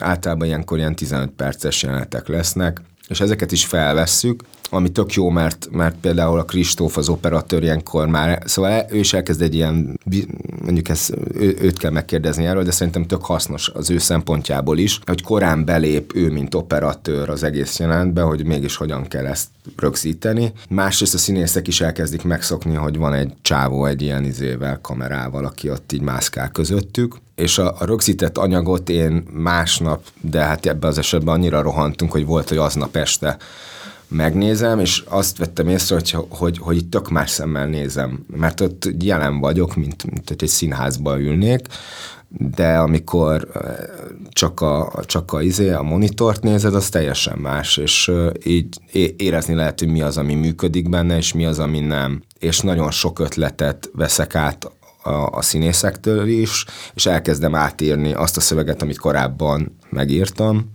és ezeket mind végig beszéljük, beszéltük a Sulceivával is, és utána jön a következő próbanap, tehát kb. kettő-három próbanapunk volt mindig, három volt az ideális, volt, amikor nem tudtunk nagyon próbálni, mint például egyébként pont a, a, a Rebinek a telefonbeszélgetése. Nem tudom már miért, de lehet, az is lehet egyébként, hogy az tisztán, tisztán azért, hogy az, az ilyen szabad legyen, azért, vagy, vagy a rohanásban, nem tudom, de az egy, az egy ilyen 90 izé, impro, a, amikor a Rebi beszél az apukájával telefonon, és hívja a szerkesztőt.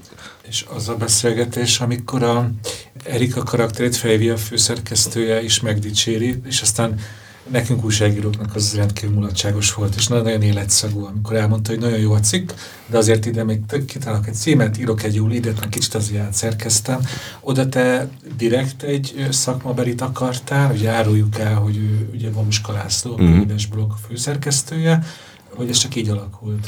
Fontos volt neked, hogy ott egy szakmabeli legyen. Hát én a legnagyobb örömmel kérem fel a barátaimat, és a Laci az abszolút kapóra jött, és szerencsére be is vállalta, és azt ő találta ki én szerintem nem, nem, most az a baj nagyon nehéz ez, hogy tudod, a sok-sok verzió, forgatókönyv verzió között megtalálni azt, hogy hogy, hogy volt, ezt én, én legalábbis nagyon rossz vagyok ebbe, de azt hiszem, hogy ott nem voltak, nem voltak leírva ilyen szövegek, hanem csak, hogy megdicséri, hogy tök jó lett. Aztán frasz tudja, de, de majdnem biztos vagyok, hogy a, a, a Laci tudja, hogy, hogy tök, tök sokat hozzátett ezzel a önazonos reakcióval.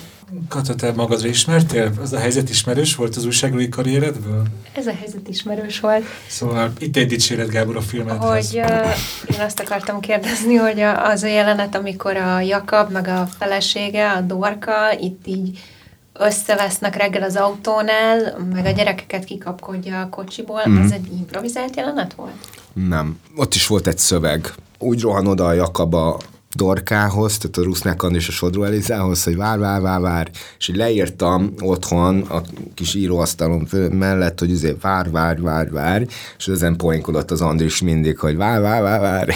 Szóval, szóval az, az meg volt írva, de biztos, hogy változott, ahogyan próbáltak. Azt az Andris Eliza, ugye akik az életben is egy pár, azt el kell mondani, hogy ők annyira sokat segítettek azzal, hogy ők, ők gyakran otthon próbáltak. Sokat beszélgettünk, és mondták, hogy ők reggelente, reggelente ezeket elpróbálták. Bizonyos esetben egyébként lehet, hogy még, szóval lehetne, lehetett volna az is, hogy ez nem annyira jól sül el, mert ugye amikor túl van valami próbálva, az is tud, de hogy azt éreztem, hogy nem tudom, napokat spóroltunk ezzel meg, hogy ők ennyire felkészülten jöttek, és izé pillanatokon belül reagáltak egymásra, és már nem kellett nagyon instruálni ezeket a jeleneteket, mert baromi jók voltak. Amikor írtad a novellákat, vagy pontosabban később a forgatókönyvet, ugye arról már korábban beszéltünk, hogy itt konkrét nevek a mai magyar politikából, konkrét helyzetek mm. megjelennek. Most mondok egy szélsőséges példát, Ugye ott uh, Ábel családja este például azt kérdezi tőle, hogy tudod, hogy ki az a Judith Sargentini, mm. aki ugye pár éve egy EU-s jelentést írt arról, hogy Magyarországnak milyen alapértékeket kell betartania. Mm. Szóval amikor ilyeneket beleraksz a filmbe, nincs benned olyan félelem, hogy de hogy ezt, ezt valaki tíz év múlva megnézi, akkor csak így nézni fog ki a fejéből, hogy ki az a Judith Sargentini, hogy volt benned ilyen, hogy legyen aktuális a film, de ne túl aktuális. Hú, ez is egy impróból indult. Én felírtam felírtam egy párat, szerintem kettőt, hármat írtam csak, és rájöttünk a próba alatt, hogy még kell, és simán lehet, hogy azt az Nami vagy a Krista találták ki. De hogy válaszoljak a kérdésre is, hogy nem, nem, nem gondoltam ezekre, hogy, hogy akkor pár év múlva mi lesz a vizével, a, a Sargentinivel, vagy akár a... Nem Ugye a magyar emlékezettel. Ja. És olyan volt benne. Kedvencem egyébként király sajnos vágva ebből, a, mert pont a végén van, amikor azt mondja, hogy azt mondja az Nami, hogy úgy is van elvágva, vagy várjál, még kérdezek egyet, és akkor mondja egyből a Kriszta, hogy, hogy ne kínozd már, de, de nehéz lesz, te se fogod tudni. És akkor azt mondja, hogy ki az a Csák János? És ez volt a kát vége. De ez nincs benne. Ezt kivágtuk. Csák János. Hát igen. Bár, ez most játszunk. És azóta eltelt egy év. Én nem tudom ki az a Csák János. Ez most ciki? Te, te, te tudod? Akkor most visszaszáll a kvízmester ez a kérdés, hogy ki az a Csák János? Pontosan én sem fogom tudni felolvasni, mert ilyen hosszú emberi erőforrásokért felelős kulturális miniszter. Ja, az volt, az volt, amikor ezt, ezt beírtam, akkor ezt senki nem tudta amúgy, de hát azóta eltelt egy év, most már lehet, hogy többen tudják, de, de hát, hát látom, hogy ez, ez nem feltétlenül nincs.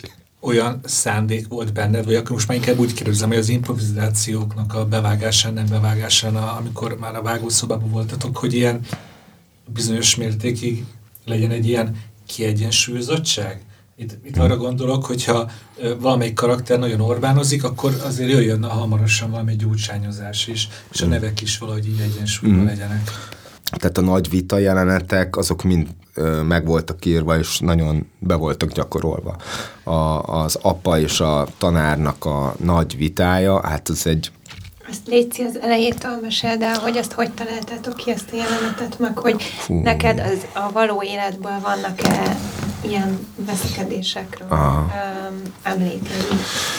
Hát van a, sajnos a való életből a való életből van olyan, ami a családomból van, van olyan, ami barátaimmal van, van olyan, hogy jobboldali, meg van olyan, hogy egészen szélső balliberális barát, aki teljesen semmit nem tud máshogy látni egy picit se, és nem is akar, amik ilyen borzasztó vitákba mennek át. Most vissza kell pörgetnem az a emlékeimet. Szóval nekünk az megvolt, hogy elkerülhetetlen, hogy ez a két ember találkozik, mert nyilvánvaló volt az kezdettől fogva, hogy ez egy olyan vita, amiben nincsenek győztesek, hisz az egész film is kicsit erről szól, hogy mindannyian ennek a közbeszédnek a vesztesei vagyunk.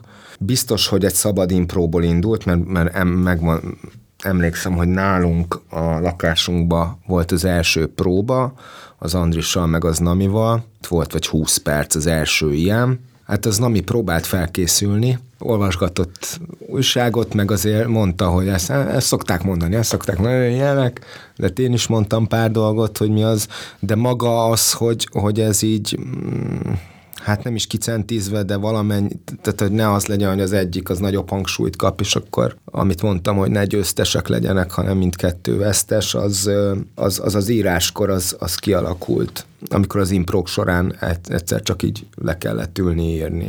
Azt akartam még mondani, hogy nagyon sokat segített az is, hogy, hogy mindig próbál, az utolsó próba, tehát az volt a koncepció, hogy az utolsó próba az mindig a, a felvételi helyszínen van. Hogy, for, hogy egy próba legyen ott is, ahol forgatni fogunk, hogy mindenki már a, magát a helyszínt, a, a, a szettet azt úgy szokja is, meg, meg tudja, hogy akkor hogy fog ülni, meg, meg ilyesmi.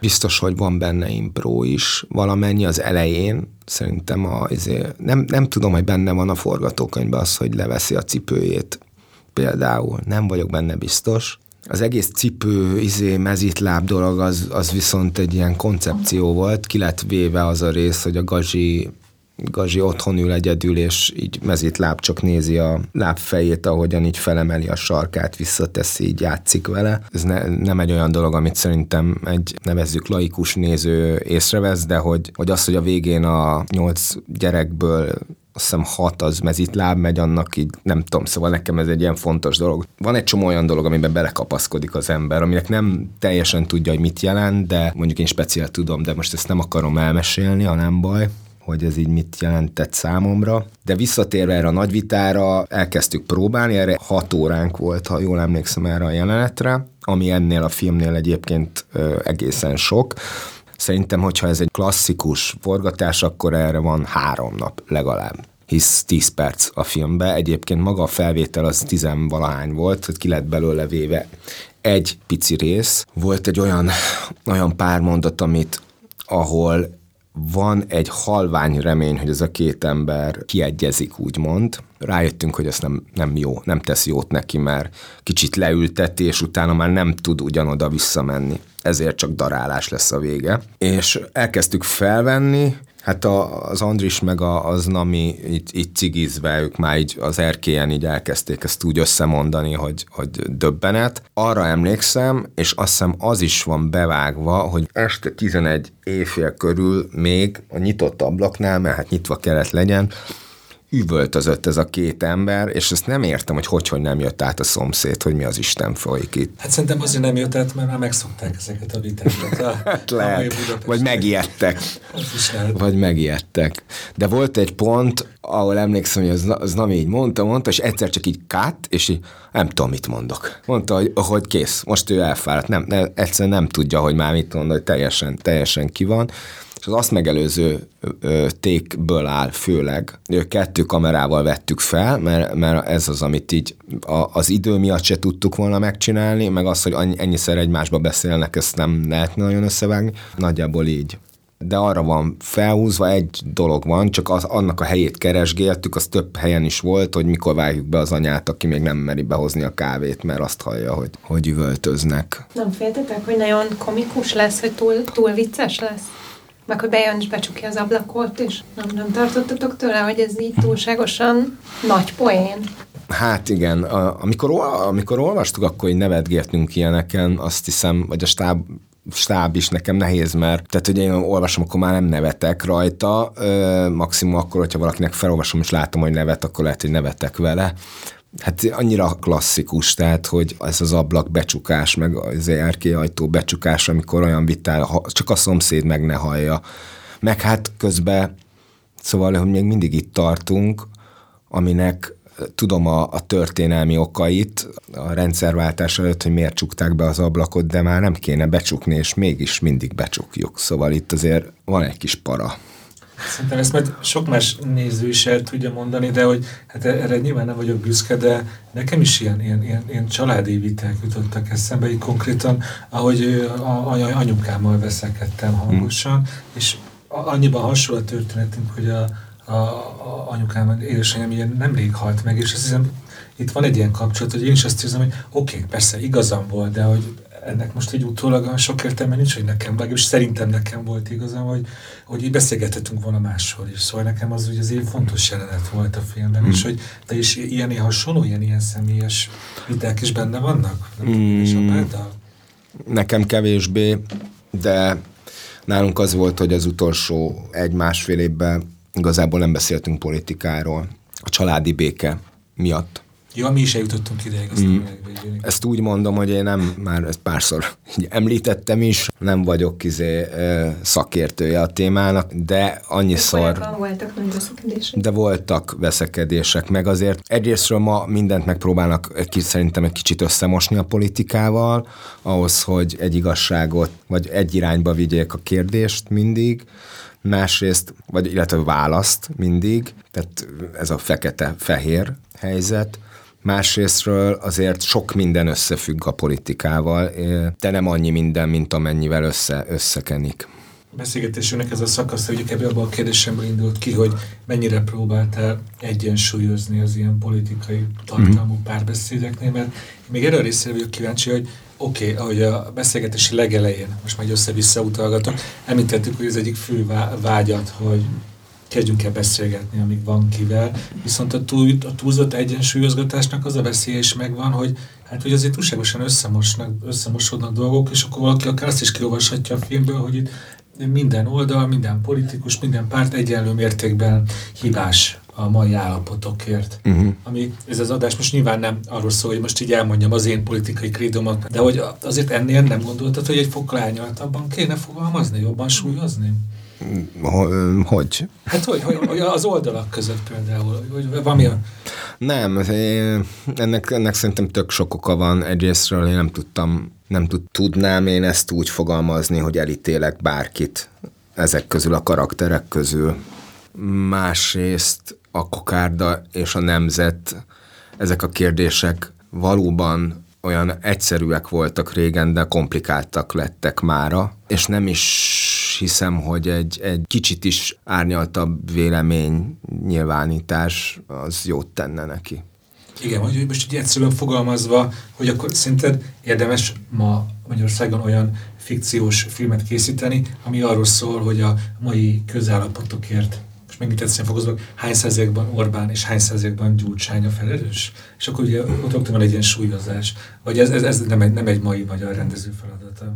Ja, dehogy is nem. Erre tök nagy szükség lenne, hogy legyenek ilyen filmek, ilyen, ilyen nevezzük véleménynyilvánításoknak, de nekünk nem ez volt a, nem ez volt a célunk. Azt érzem egyébként, mert nem te vagy az első, aki ezt így egyáltalán szóba hozza, hogy valaki azt kérdezte, hogy, hogy mennyire verik le rajtam azt, hogy akkor ez most egy, miért nem egy, tudom én, ellenzék ilyen... Ilyen gyújtó hangulatú ellenzék. Igen. Lázadjunk Igen, igen, hogy mint hogyha, mint hogyha azt várnák, hogy a, a magyar független filmnek a feladata a kormányváltás, ami egy kicsit azért több, mint túmács. Tök komolyan mondom, hogy nem tudok más székben lenni, mint egy én kívülről, kívülről akarom látni ezt az egészet, és így is látom, és, és lehet, hogy néha bizonyos kérdésekben nagyon hasonló a véleményem azzal, amit akár mondjuk az ellenzék mond, vegyük példának a pedagógus tüntetéseket, de én azt érzem, hogy, a, hogy ezt nagyon sokan mondták már, de hogy, hogy, a, hogy a rendező az nem, izé, ez a, hogy mondják, hogy a rendező vagy az író, vagy nem tudom kicsoda, az mindig ellenzékben van, de én nem ellenzékben vagyok, hanem én inkább mindent kritikusan akarok látni. Azt hiszem úgy szokták mondani, hogy, hogy a művész az alapvetően egy ellenzéki pozíció. Mm. Mindig kritikus. Hát az tény, hogy, hogy nyilván, és főleg, hogyha 13 éve van kormányon egy párt, akkor mindenképp bekerülsz egy, egy ilyen kormánykritikus helyzetbe, de én nem gondolom, hogy az ellenzéket ne érhetné ugyanúgy kritika. Nekem a legjobb barátaim azok ugyanúgy savazzák az egészet, és én is így vagyok vele, hogyha most visszatérünk ilyen kocsmai beszélgetős szituációkba. Tehát, hogy tök nehéz ezt megfogalmazni, és nehéz is elhitetni szinte filmen keresztül, hogy, hogy ez az alkotói álláspontod. És különösen azért, mert ez a megbélyegzés, tehát mindannyiunk reakciója is valamilyen szinten, csak más az, amikor te gyorsabbnak véled a véleménynyilvánítást úgy végrehajtani, hogy kategorizálsz, rövidebb út is, hogy, hogy valamire csak így gyorsan rádobott, hogy az micsoda, és nem gondolkozol annak a, annak a mélységén, vagy hogy egyáltalán miért van. Akkor csak a megbélyegzésbe belekapaszkodva, én nekem az például tökre tetszett a filmben, hogy én nagyon tudtam menni az Namenák István Fideszes apukájával, mert hogyha már így megbélyegzésről beszélünk, ő is tökértetően elmondja, hogy a családját milyen módon bélyegezték meg a kommunizmusban. Szóval szépen fel van építve, hogy ő miért mondja azt, amit mond, és miért érzi azt, amit mond. Hmm. És ez nekem nagyon, nagyon, nagyon tetszett a filmben, hogy ő, ő, nekem ő volt a legkidolgozottabb karakter, és akiről a legtöbbet gondolkodtam a film után. Hmm. Most ugye elmondtam, hogy nekem ő volt a kedvenc karakterem is, és én itt egyértelműen éppen őt érzem a film főszereplőjének, azok után, hogy úgy mentem be, hogy ennek a filmnek egy 18 éves érettségű uh-huh. fiú lesz a főszereplője. Ez mennyire, mennyire egyezik a rendezői szándékkal? Amikor uh írtunk, akkor azt gondoltam, hogy ennek a filmnek nem egy főszereplője van, hanem sok. Amikor vágtunk, akkor meg azt azért tudtuk, hogy a Gazsi az eleje, meg a amit Ábel az eleje, meg a vége a filmnek, és az ő szemszöge az egyik legfontosabb. De az, hogy, a, hogy az apának a viszonya a fiához, az egy fontos szempont, és ez ennek valóban a, a, a személyesség miatt is egy fontos dolog. Én szerintem azért érezheted ezt, ezt mondta egyébként a, a szlovákiai producer Prikler Mátyás is, hogy az hogy lehet, hogy ő az apác, apának lenne inkább a fia, mint a tanárnak. És hogy azért, mert az apa szeret, a, a tanár az pedig el van akadva ebbe a szeretetnek a, a kifejezésébe. Pont. Mármint, hogy nem úgy pont, hogy ahogy szokták mondani, és vége is ennyi, hanem hogy a, hogy a tanár pont egy olyan időszakban van, amikor sajnos az egója az felemészti a, a, egy kicsit a, azt, ami kör, környezetében van, és azt a szeretetet. Én az Ábelről akartam még beszélni, mert Dénással szemben nekem ő volt a főszereplő. De én az Ábel elmentem leginkább, amikor a Gáspárt megtaláltátok a castingnál, mhm. akkor már tudtátok, hogy ez az összeomlás jelenet benne lesz a filmben? Tehát, hogy a, tudtátok, amikor az apával ez, találkozik? Az a jelenet, amikor kiderül, hogy hogy újra letelti az érettségit. Igen. Hogy azt már tudtátok, hogy benne lesz, és kifejezetten olyan embert kerestetek, aki ezt meg tudja csinálni. Igen. A Gazsit, amikor visszahívtuk, mi már erősen sejtettük, hogy ő lesz az, de nem mondtuk még meg neki, és megnéztük az Namival ezt a jelenetet, mert ez a legszélsőségesebb jelenet számára. Már múltkor hallottam, hogy a Gazi azt mondta, hogy neki a Lillával az a jelenet az sokkal nehezebb volt, ahol ott a Városligetben üvöltöznie kell. De, de igen, és, és azért, mert a, a próbán is, meg a forgatáson is nagyon jól sikerült. De azt mondta, hogy mi volt neki nehezebb benne? Az, hogy üvöltöznie kell egy, egy lányjal, és különösen a Kizlinger Lillával, akit nagyon tisztel, de, de szerintem az volt, az nem is nyomja kicsit ezt a pszichoterort, és lehet, hogy a, a maga lázadás az könnyebben, vagy a lázadáshoz kapcsolódó ilyen, ilyen segélykiáltást, az könnyebben érzi, de ezt mondjuk ő, ő, ő, ő tudja pontosan. Majd megkérdezem ma este tőle. És, és most a te szemszögedből, a rendező szemszögéből mi ment nehezen a Gáspárnak? Vagyis mi ment nagyon könnyen, meglepően könnyen? Mi ment nehezen? Semmi. Most vicc nélkül. Ennek a filmnek két talán amatőr szereplője van, a Gazi, meg a Rebecca, tehát az Ábel és az újságíró Erika, és mind a kettő csak meglepetéseket hozott számomra a forgatáson, meg már a próba folyamatnál, de leginkább a vágásnál, mert nagyon ott a forgatásnak az őrületében csomó minden, szóval azt éreztem, hogy oké, okay, mehetünk tovább, szerintem ez megvan, de amikor tudod így rá egy hétre vagy kettőre így ülsz ö, reggel, és nézed a monitort, és, és nézed az arcát, és hogy így nekem annyira, annyira mély, és annyira sok minden van benne, bennük, ezt mondta egyszer valaki, hogy izé az a jó, hogyha a rendező minden karakterébe szerelmes, de, de hogy én, én nagyon nem, nem csak a karaktereket, hanem őket magukat is nagyon-nagyon megszerettem az egész munka alatt. Ez, ez egy két és fél órás film, ugye adtatok magatoknak elég sok időt, hogy kihozzátok a sztoriból, ami benne van, de így van bármi fontos, ami a vágóasztalon maradt, és fáj neked kicsit is? van, nyilván most már nem fáj, mert most már kész a film, és nem számítottam arra, hogy ezt ellövöm ezt a... De lehet, hogy már előttem, de hogy én azt érzem, hogy a rendező legfontosabb feladata ellentétben azzal a klasszik régivel, hogy a vízióját, amit megálmodott, azt létrehozza. Én azt érzem, hogy nekünk inkább az, hogy a kompromisszumokon keresztül valahogy tudjuk szeretni még mindig, és érteni azt, hogy mit csinálunk.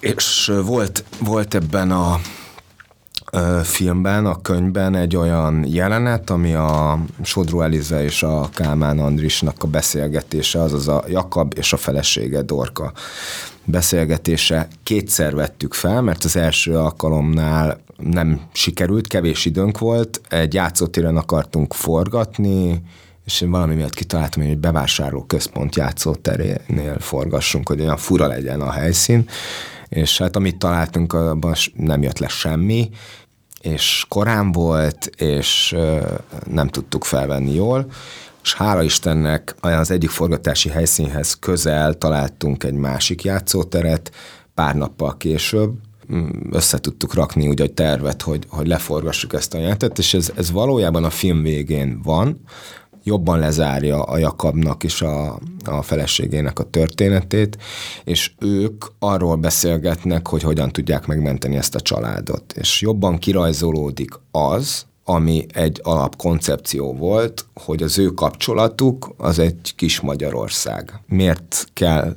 neki elkezdeni nem csak kérdéseket feltenni, hanem beszélgetni, a Sulce Éva és a, a feleségem a Zsófinak a közreműködésével egy ilyen, én, én szerintem az én tök szép dialóg lett, és nagyon-nagyon szépen játszott az Andris meg az Nami. Az derült ki, hogy nem tudjuk egyszerűen a film végén ezt betenni, mert, mert nem fér bele.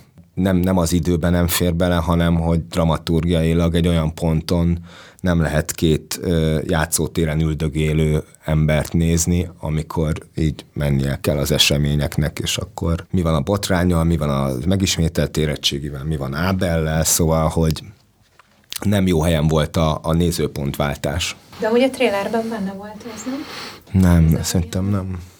Vagy, vagy várja, egy kép, egy kép. egymás mellett ülnek igen. és az igen, igen, igen. Volt. És egyszer majd tök jó, tök jó lenne, csak hát nem tudom, hogy van-e még DVD kiadás, most nem akarom megsérteni a DVD forgalmazókat, de hát nem nagyon hallani róla. Nem tudom, hogy milyen módon, de egyszer tök jó lenne azt így megmutatni. Van egy vízkérdésem a számodra. Ugye ezt érintettük, hogy elég ilyen gerilla módszerekkel, már, már ilyen főiskolás módon forgott ez a film. Ez ugye azt is jelenti, hogy egy ember különböző munkákat végez el. Szerinted ki az a stábtag, aki a legtöbbször tűnik fel a stáblistán különböző pozíciókban? Nem tudom, lehet, hogy én vagyok. A zene, meg az írás, meg a rendezés miatt, de simán lehet, hogy a alapvetően a film első asszisztense lenne a Seres Donát, aki a rossz verseknek volt az egyik szereplője, ő volt az első asszisztens. Volt, hogy mikrofonozott, tehát, hogy mindent csinált. De renget, szóval az a, az a helyzet, hogy ne, ez egy nehéz ügy, mert ki kell emelni fantasztikus csapatból valakit, az nem szép dolog, de tudom, hogy a Donát rengeteg dolgot csinál, de mindenki sok mindent csinál. Tehát, hogy egy, nem tudom, mennyire emlékszel, ugye ez egy jó kérdés, a film vége főcímére, de a vége főcímnek az eleje az ilyen táblák, és utána a görgős. És a táblák, az, az nekem tök fontos volt, hogy azok az emberek, akik ezt a 20 napot végigcsinálták, hihetetlen hajtás közepette, ők mindegyikük vagy két-három dolgot csinált legalább az alatt a húsz nap alatt. Nem tudom, de te tudod konkrétan? Itt egy, én egy igazi blöffölős kvízmester ja. voltam, mert nem tudom. Még mesélsz a zenéről, mert arról nem ja. lesztünk egyáltalán. Ha jól tudom, a Kálmán Andrással uh-huh. csináltátok ennek a filmek a zenét, akivel már a rossz verseken is együtt. Már a Vannál is. Hát a Vannál igazából nem annyira, a, tehát a, a Kámi most Káminak fogom mostantól hívni. A Kámi, ő a, ő a Van filmzenekarnak a billentyűse, és amikor a ha van valamit csináltuk, akkor ismerkedtünk meg, és azóta tart a barátság. Ennél a filmnél kezdetben azt gondoltam, hogy egyáltalán nem lesz zene, aztán sok minden volt a fejemben, hogy hogy fog kinézni ez a film, és elkezdtem magyar klasszikusokat hallgatni, mindenfélét, és belebotlottam a kórusművekbe. És akkor utána rájöttem, hogy a gyerekkórus milyen, milyen iszonyatosan ere, erős dolog, milyen hatásos, és akkor így jött az a szál, hogy akkor van egy, valószínűleg egy, van egy kórus, aki itt az iskolába valahol próbálgat a, az évnyitóra. És... Egy ilyen poénforrás igen, a filmben, az igen. Ide, igazgatót idegesíti. Igen, mert ugye ennek is van egy olyan, olyan hatása, hogy, hogy az ifjúság és a fiatalok készülnek az életre, és majd ők jönnek. Összeválogattunk egy egy, egy, egy csomó ilyen darabot, aztán rájöttünk, hogy nincs elég pénzünk, aztán hát, ha meg tudunk venni valamit, végül nagy nehezen sikerült megvennünk kettőt, de az összes többi referenciát azt nem használtuk, az volt, hogy ahol lehetett, mi a Kámival a népdalok alapján újraírtuk ezeket, én főleg a szöveget, a Kámi meg a szólamvezetés, de olyan is volt, hogy teljesen nulláról kitaláltunk egy népdalhangzású művet. Most megleptél. Én, én, én úgy álltam fel a terembe, hogy én klasszikus magyar kórusműveket hallgattam. Van, van ki. Ég a ház, ég ötő. Az, az nem is magyar egyébként, elárulom. De van, a, van egy olyan például, amikor az Erika, Erika megjelenik, hogy Erika a csütörtök, akkor ö, írtunk egy olyat, hogy hogy van, hely, ez a kislány meg sem hallja, mitől szép a bús muzsika, ezt én értem ott a izé, Csillebércen. Van jövődöm a szerzésben. hát hallgattam egy csomót, és akkor egy kicsit ragadt a dolog, és, és akkor a Kámi meg kitalálta a szólamokat, és így raktuk össze, és a, a biciklinél, meg a, meg a végénél, meg nagyon sokáig voltak referenciáink. A biciklinél egy olyan referenciánk volt, ami egy filmzene volt, ezt most elmondhatom, mert mindegy, szerintem nem is nagyon hasonlít már rá. A Jean-Jacques Anónak a Párizs 13, ez a legutolsó filmje, ezt, ezt az a Ron csinálta, aki a Van valaminek a vége futós zenéjét, de azt nem oda csinálta, hanem ez egy track, amit használtunk, és ez nagyon tetszett, és egy olyan hangulatból kezdtünk el a Kámival dolgozni. Ez az akkordmenet volt az alapja igazából a vége zenének is, a balatoni jelenetnek, de 100 millió verziót csináltunk belőle, mert egy olyan referenciánk volt, ami a referenciánk alapján megvágtuk a végét, és, és bele is szerettünk abba a vágásba és azokba a dramaturgiai pontokba, ergo nagyon kell valamilyen szinten szerkezetileg hasonlítani a mi zenénkre. És ez tök bonyolult, főleg, hogyha már van egy kész akkordmenetet, hisz időben, tehát ez egy matek is az egész, és ezt baromi sokáig csináltuk, és akkor a, az utolsó körben jött az a döntés, a, hú, nem is tudom, hogy ki mondta, de lehet, hogy a, a Jakab Julinak a, a pasia a Máriusz, hogy szerinte belőle egy kicsit a végén a, a vokál, és akkor oda került a gyerekkórus. Valahol benne volt a levegőben az, hogy basszus, meg kell szólalni a gyerekeknek a végén, hisz az, az számomra az a jelenet az arról szól. És honnan szereztetek egy gyerekkórust? Ismételve egy olyan film, ami minimális költséget Hát a, a, a Kámi kodályos volt, és hála Istennek nagyon, nagyon jó viszonya van a sulival. Kodályos, gyors, röpke pár próbával össze, összedobott. Szóval amikor először meghallasz 25 gyereket, azt a dalt, így, ahogy így megszólal, hát az ilyen tehát hogy így emlékszem, ott volt a Berkesül is, mert tudta, hogy ez egy ilyen fontos dolog, és akkor így, így felnézett, és mondta, hogy mindjárt sírok. Tehát, hogy ez, ez egyszerűen annyira, annyira durva. És itt nem csak arról van szó, hogy akkor az a tied, mert te írtad. Tehát, hogy a gyerekek bejönnek és elkezdenek énekelni, az egy olyan csodálatos kép, csak nagyon sok filmbe előtték már. Úgyhogy csak ez, ez jutott most eszembe. És ilyen is eléggé meghoztad hozzá a kedvet, szóval Spotify-ra mikor kerül fel a magyarázat mindenre filmzene albuma?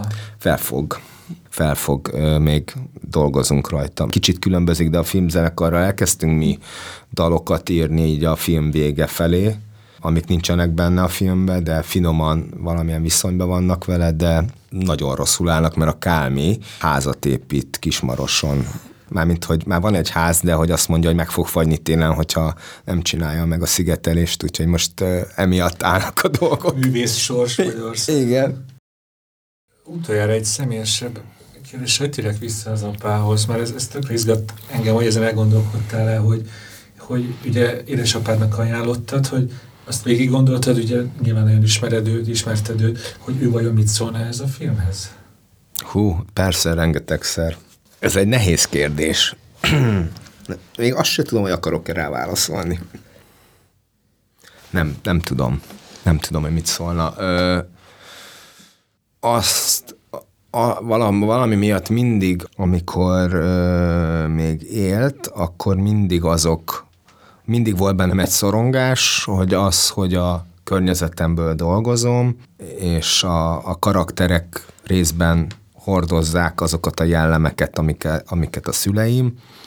Emiatt mindig volt bennem egy aggódás, mit fognak mondani és rendre, amikor megmutattam nekik, akkor rájöttem, hogy ez nem is értem, hogy ezen miért paráztam, mert sokkal jobb szülők annál, hogy megsértődjenek, és sokkal inkább büszkébbek.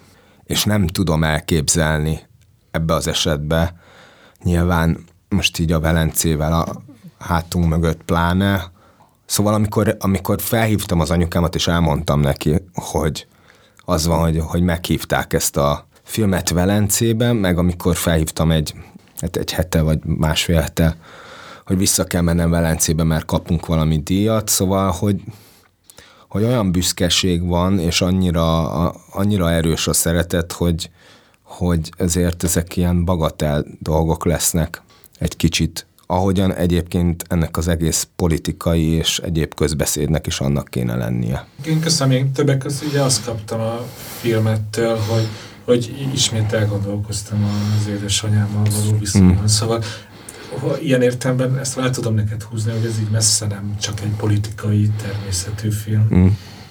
És csak még, még egyszer, egy utolsó kérdés, nem akarok tényleg a pszichológusod lenni, csak azért az még eszembe jutott, az így adja magát, hogy ez a filmnek az írása, a készítése, ez, ez ilyen gyászfeldolgozás, és neked ezt tudtad úgy értelmezni?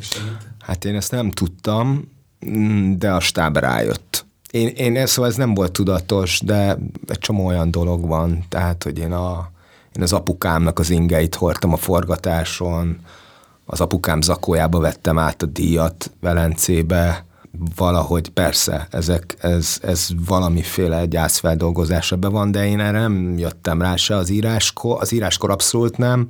A forgatáson elkezdődött egy folyamat, ami, amiben így, így belesodródtam, és azt hiszem, hogy lehet, hogy ez volt természetes, vagy, vagy ez jó volt, nagyon, nagyon élveztem a forgatást. Nem tudom, hogy a téma miatt, vagy azért, mert az, amit lehet, hogy jogosan kérdezel, hogy meg amit egyébként az Oliver mondott, hogy, hogy gyász, ez egy, ez egy feldolgozási folyamatnak a része, azt éreztem, hogy egy fontos, fontos dolgot csinálunk, és ez megint csak könnyen tud nagyon nagy képűnek hangzani, de valahogy nem tudom, volt valami emelkedettsége végig. És a stábtagok is, ahogyan az egészhez hozzáálltak, valahogy végig volt valami emelkedettség, ami egyben nem azt jelenti, hogy ilyen áhítattal néztünk egymásra, és a Kristóf úgy fogta meg a kamerát, hanem írtozatosan jó élveztük, és, és jó volt csinálni. A filmú videóriportjában Velencében fogalmaztad meg konkrétan, hogy ez, ez volt életed legjobb forgatása. Igen. Ez... Igen, úgyhogy úgy, hogy azért a, a korábbiak is nagyon jók voltak. A rossz versek egy nehéz eset, mert azt én azért nem gondoltam végig, hogy én mit vállalok ezzel, de egyértelműen. Hogy szépen először stáb, aztán te is rájöttél, hogy itt egy ilyen gyászfeldolgozásról, hogy itt most, akkor neked most már így jobb volt belül, mint amikor elkezdted írni ezt a filmet? Hogy, neked, hogy micsoda? Hogy neked most már jobb volt belül, most így nyugodtabb vagy, vagy a gyászfeldolgozásnak az elfogadás, meg a tovább? Ja, nem tudom, nem, nem gondolkoztam ezen. Jó. Nem gondolkoztam, tökre kíváncsi vagyok, hogy mit fognak Szóval ez, szóval ez összefügg azzal, ami egy ilyen filmnek a, a lépcsői, hogy, és a, úgy, úgy záródik, hogy nézők és nézői reakciók, és hogy így mi, mi történik. És van még olyan ember, aki nem látta és félsz tőle, mit fog szólni? Hát az Orbán Viktor nagyon, nagyon szeretném, hogy megnézze. És nem azért, mert ő az egyetlen felelőse ennek, de hát azért azt gondolom, hogy azért nem sértődik meg, hogy de tényleg, komolyan, remélem elmegy a moziba, mert tök jó lenne. Hát akkor most a Gyurcsány Ferenc irigykedhet, mert az ő véleményére nem kíváncsi a Reis Gábor. Köszönjük, hogy itt voltál és beszélgettünk, és hogy így, hát hogy így megnyíltál is mindenféle politikáról, személyes és nyilván technológiai kérdésről ugyanúgy nyilatkoztál nekünk. Köszi szépen, és sok sikert az október 5-i bemutatóhoz. Jól mondom? Jól mondod. Sziasztok! Sziasztok, nagyon köszi.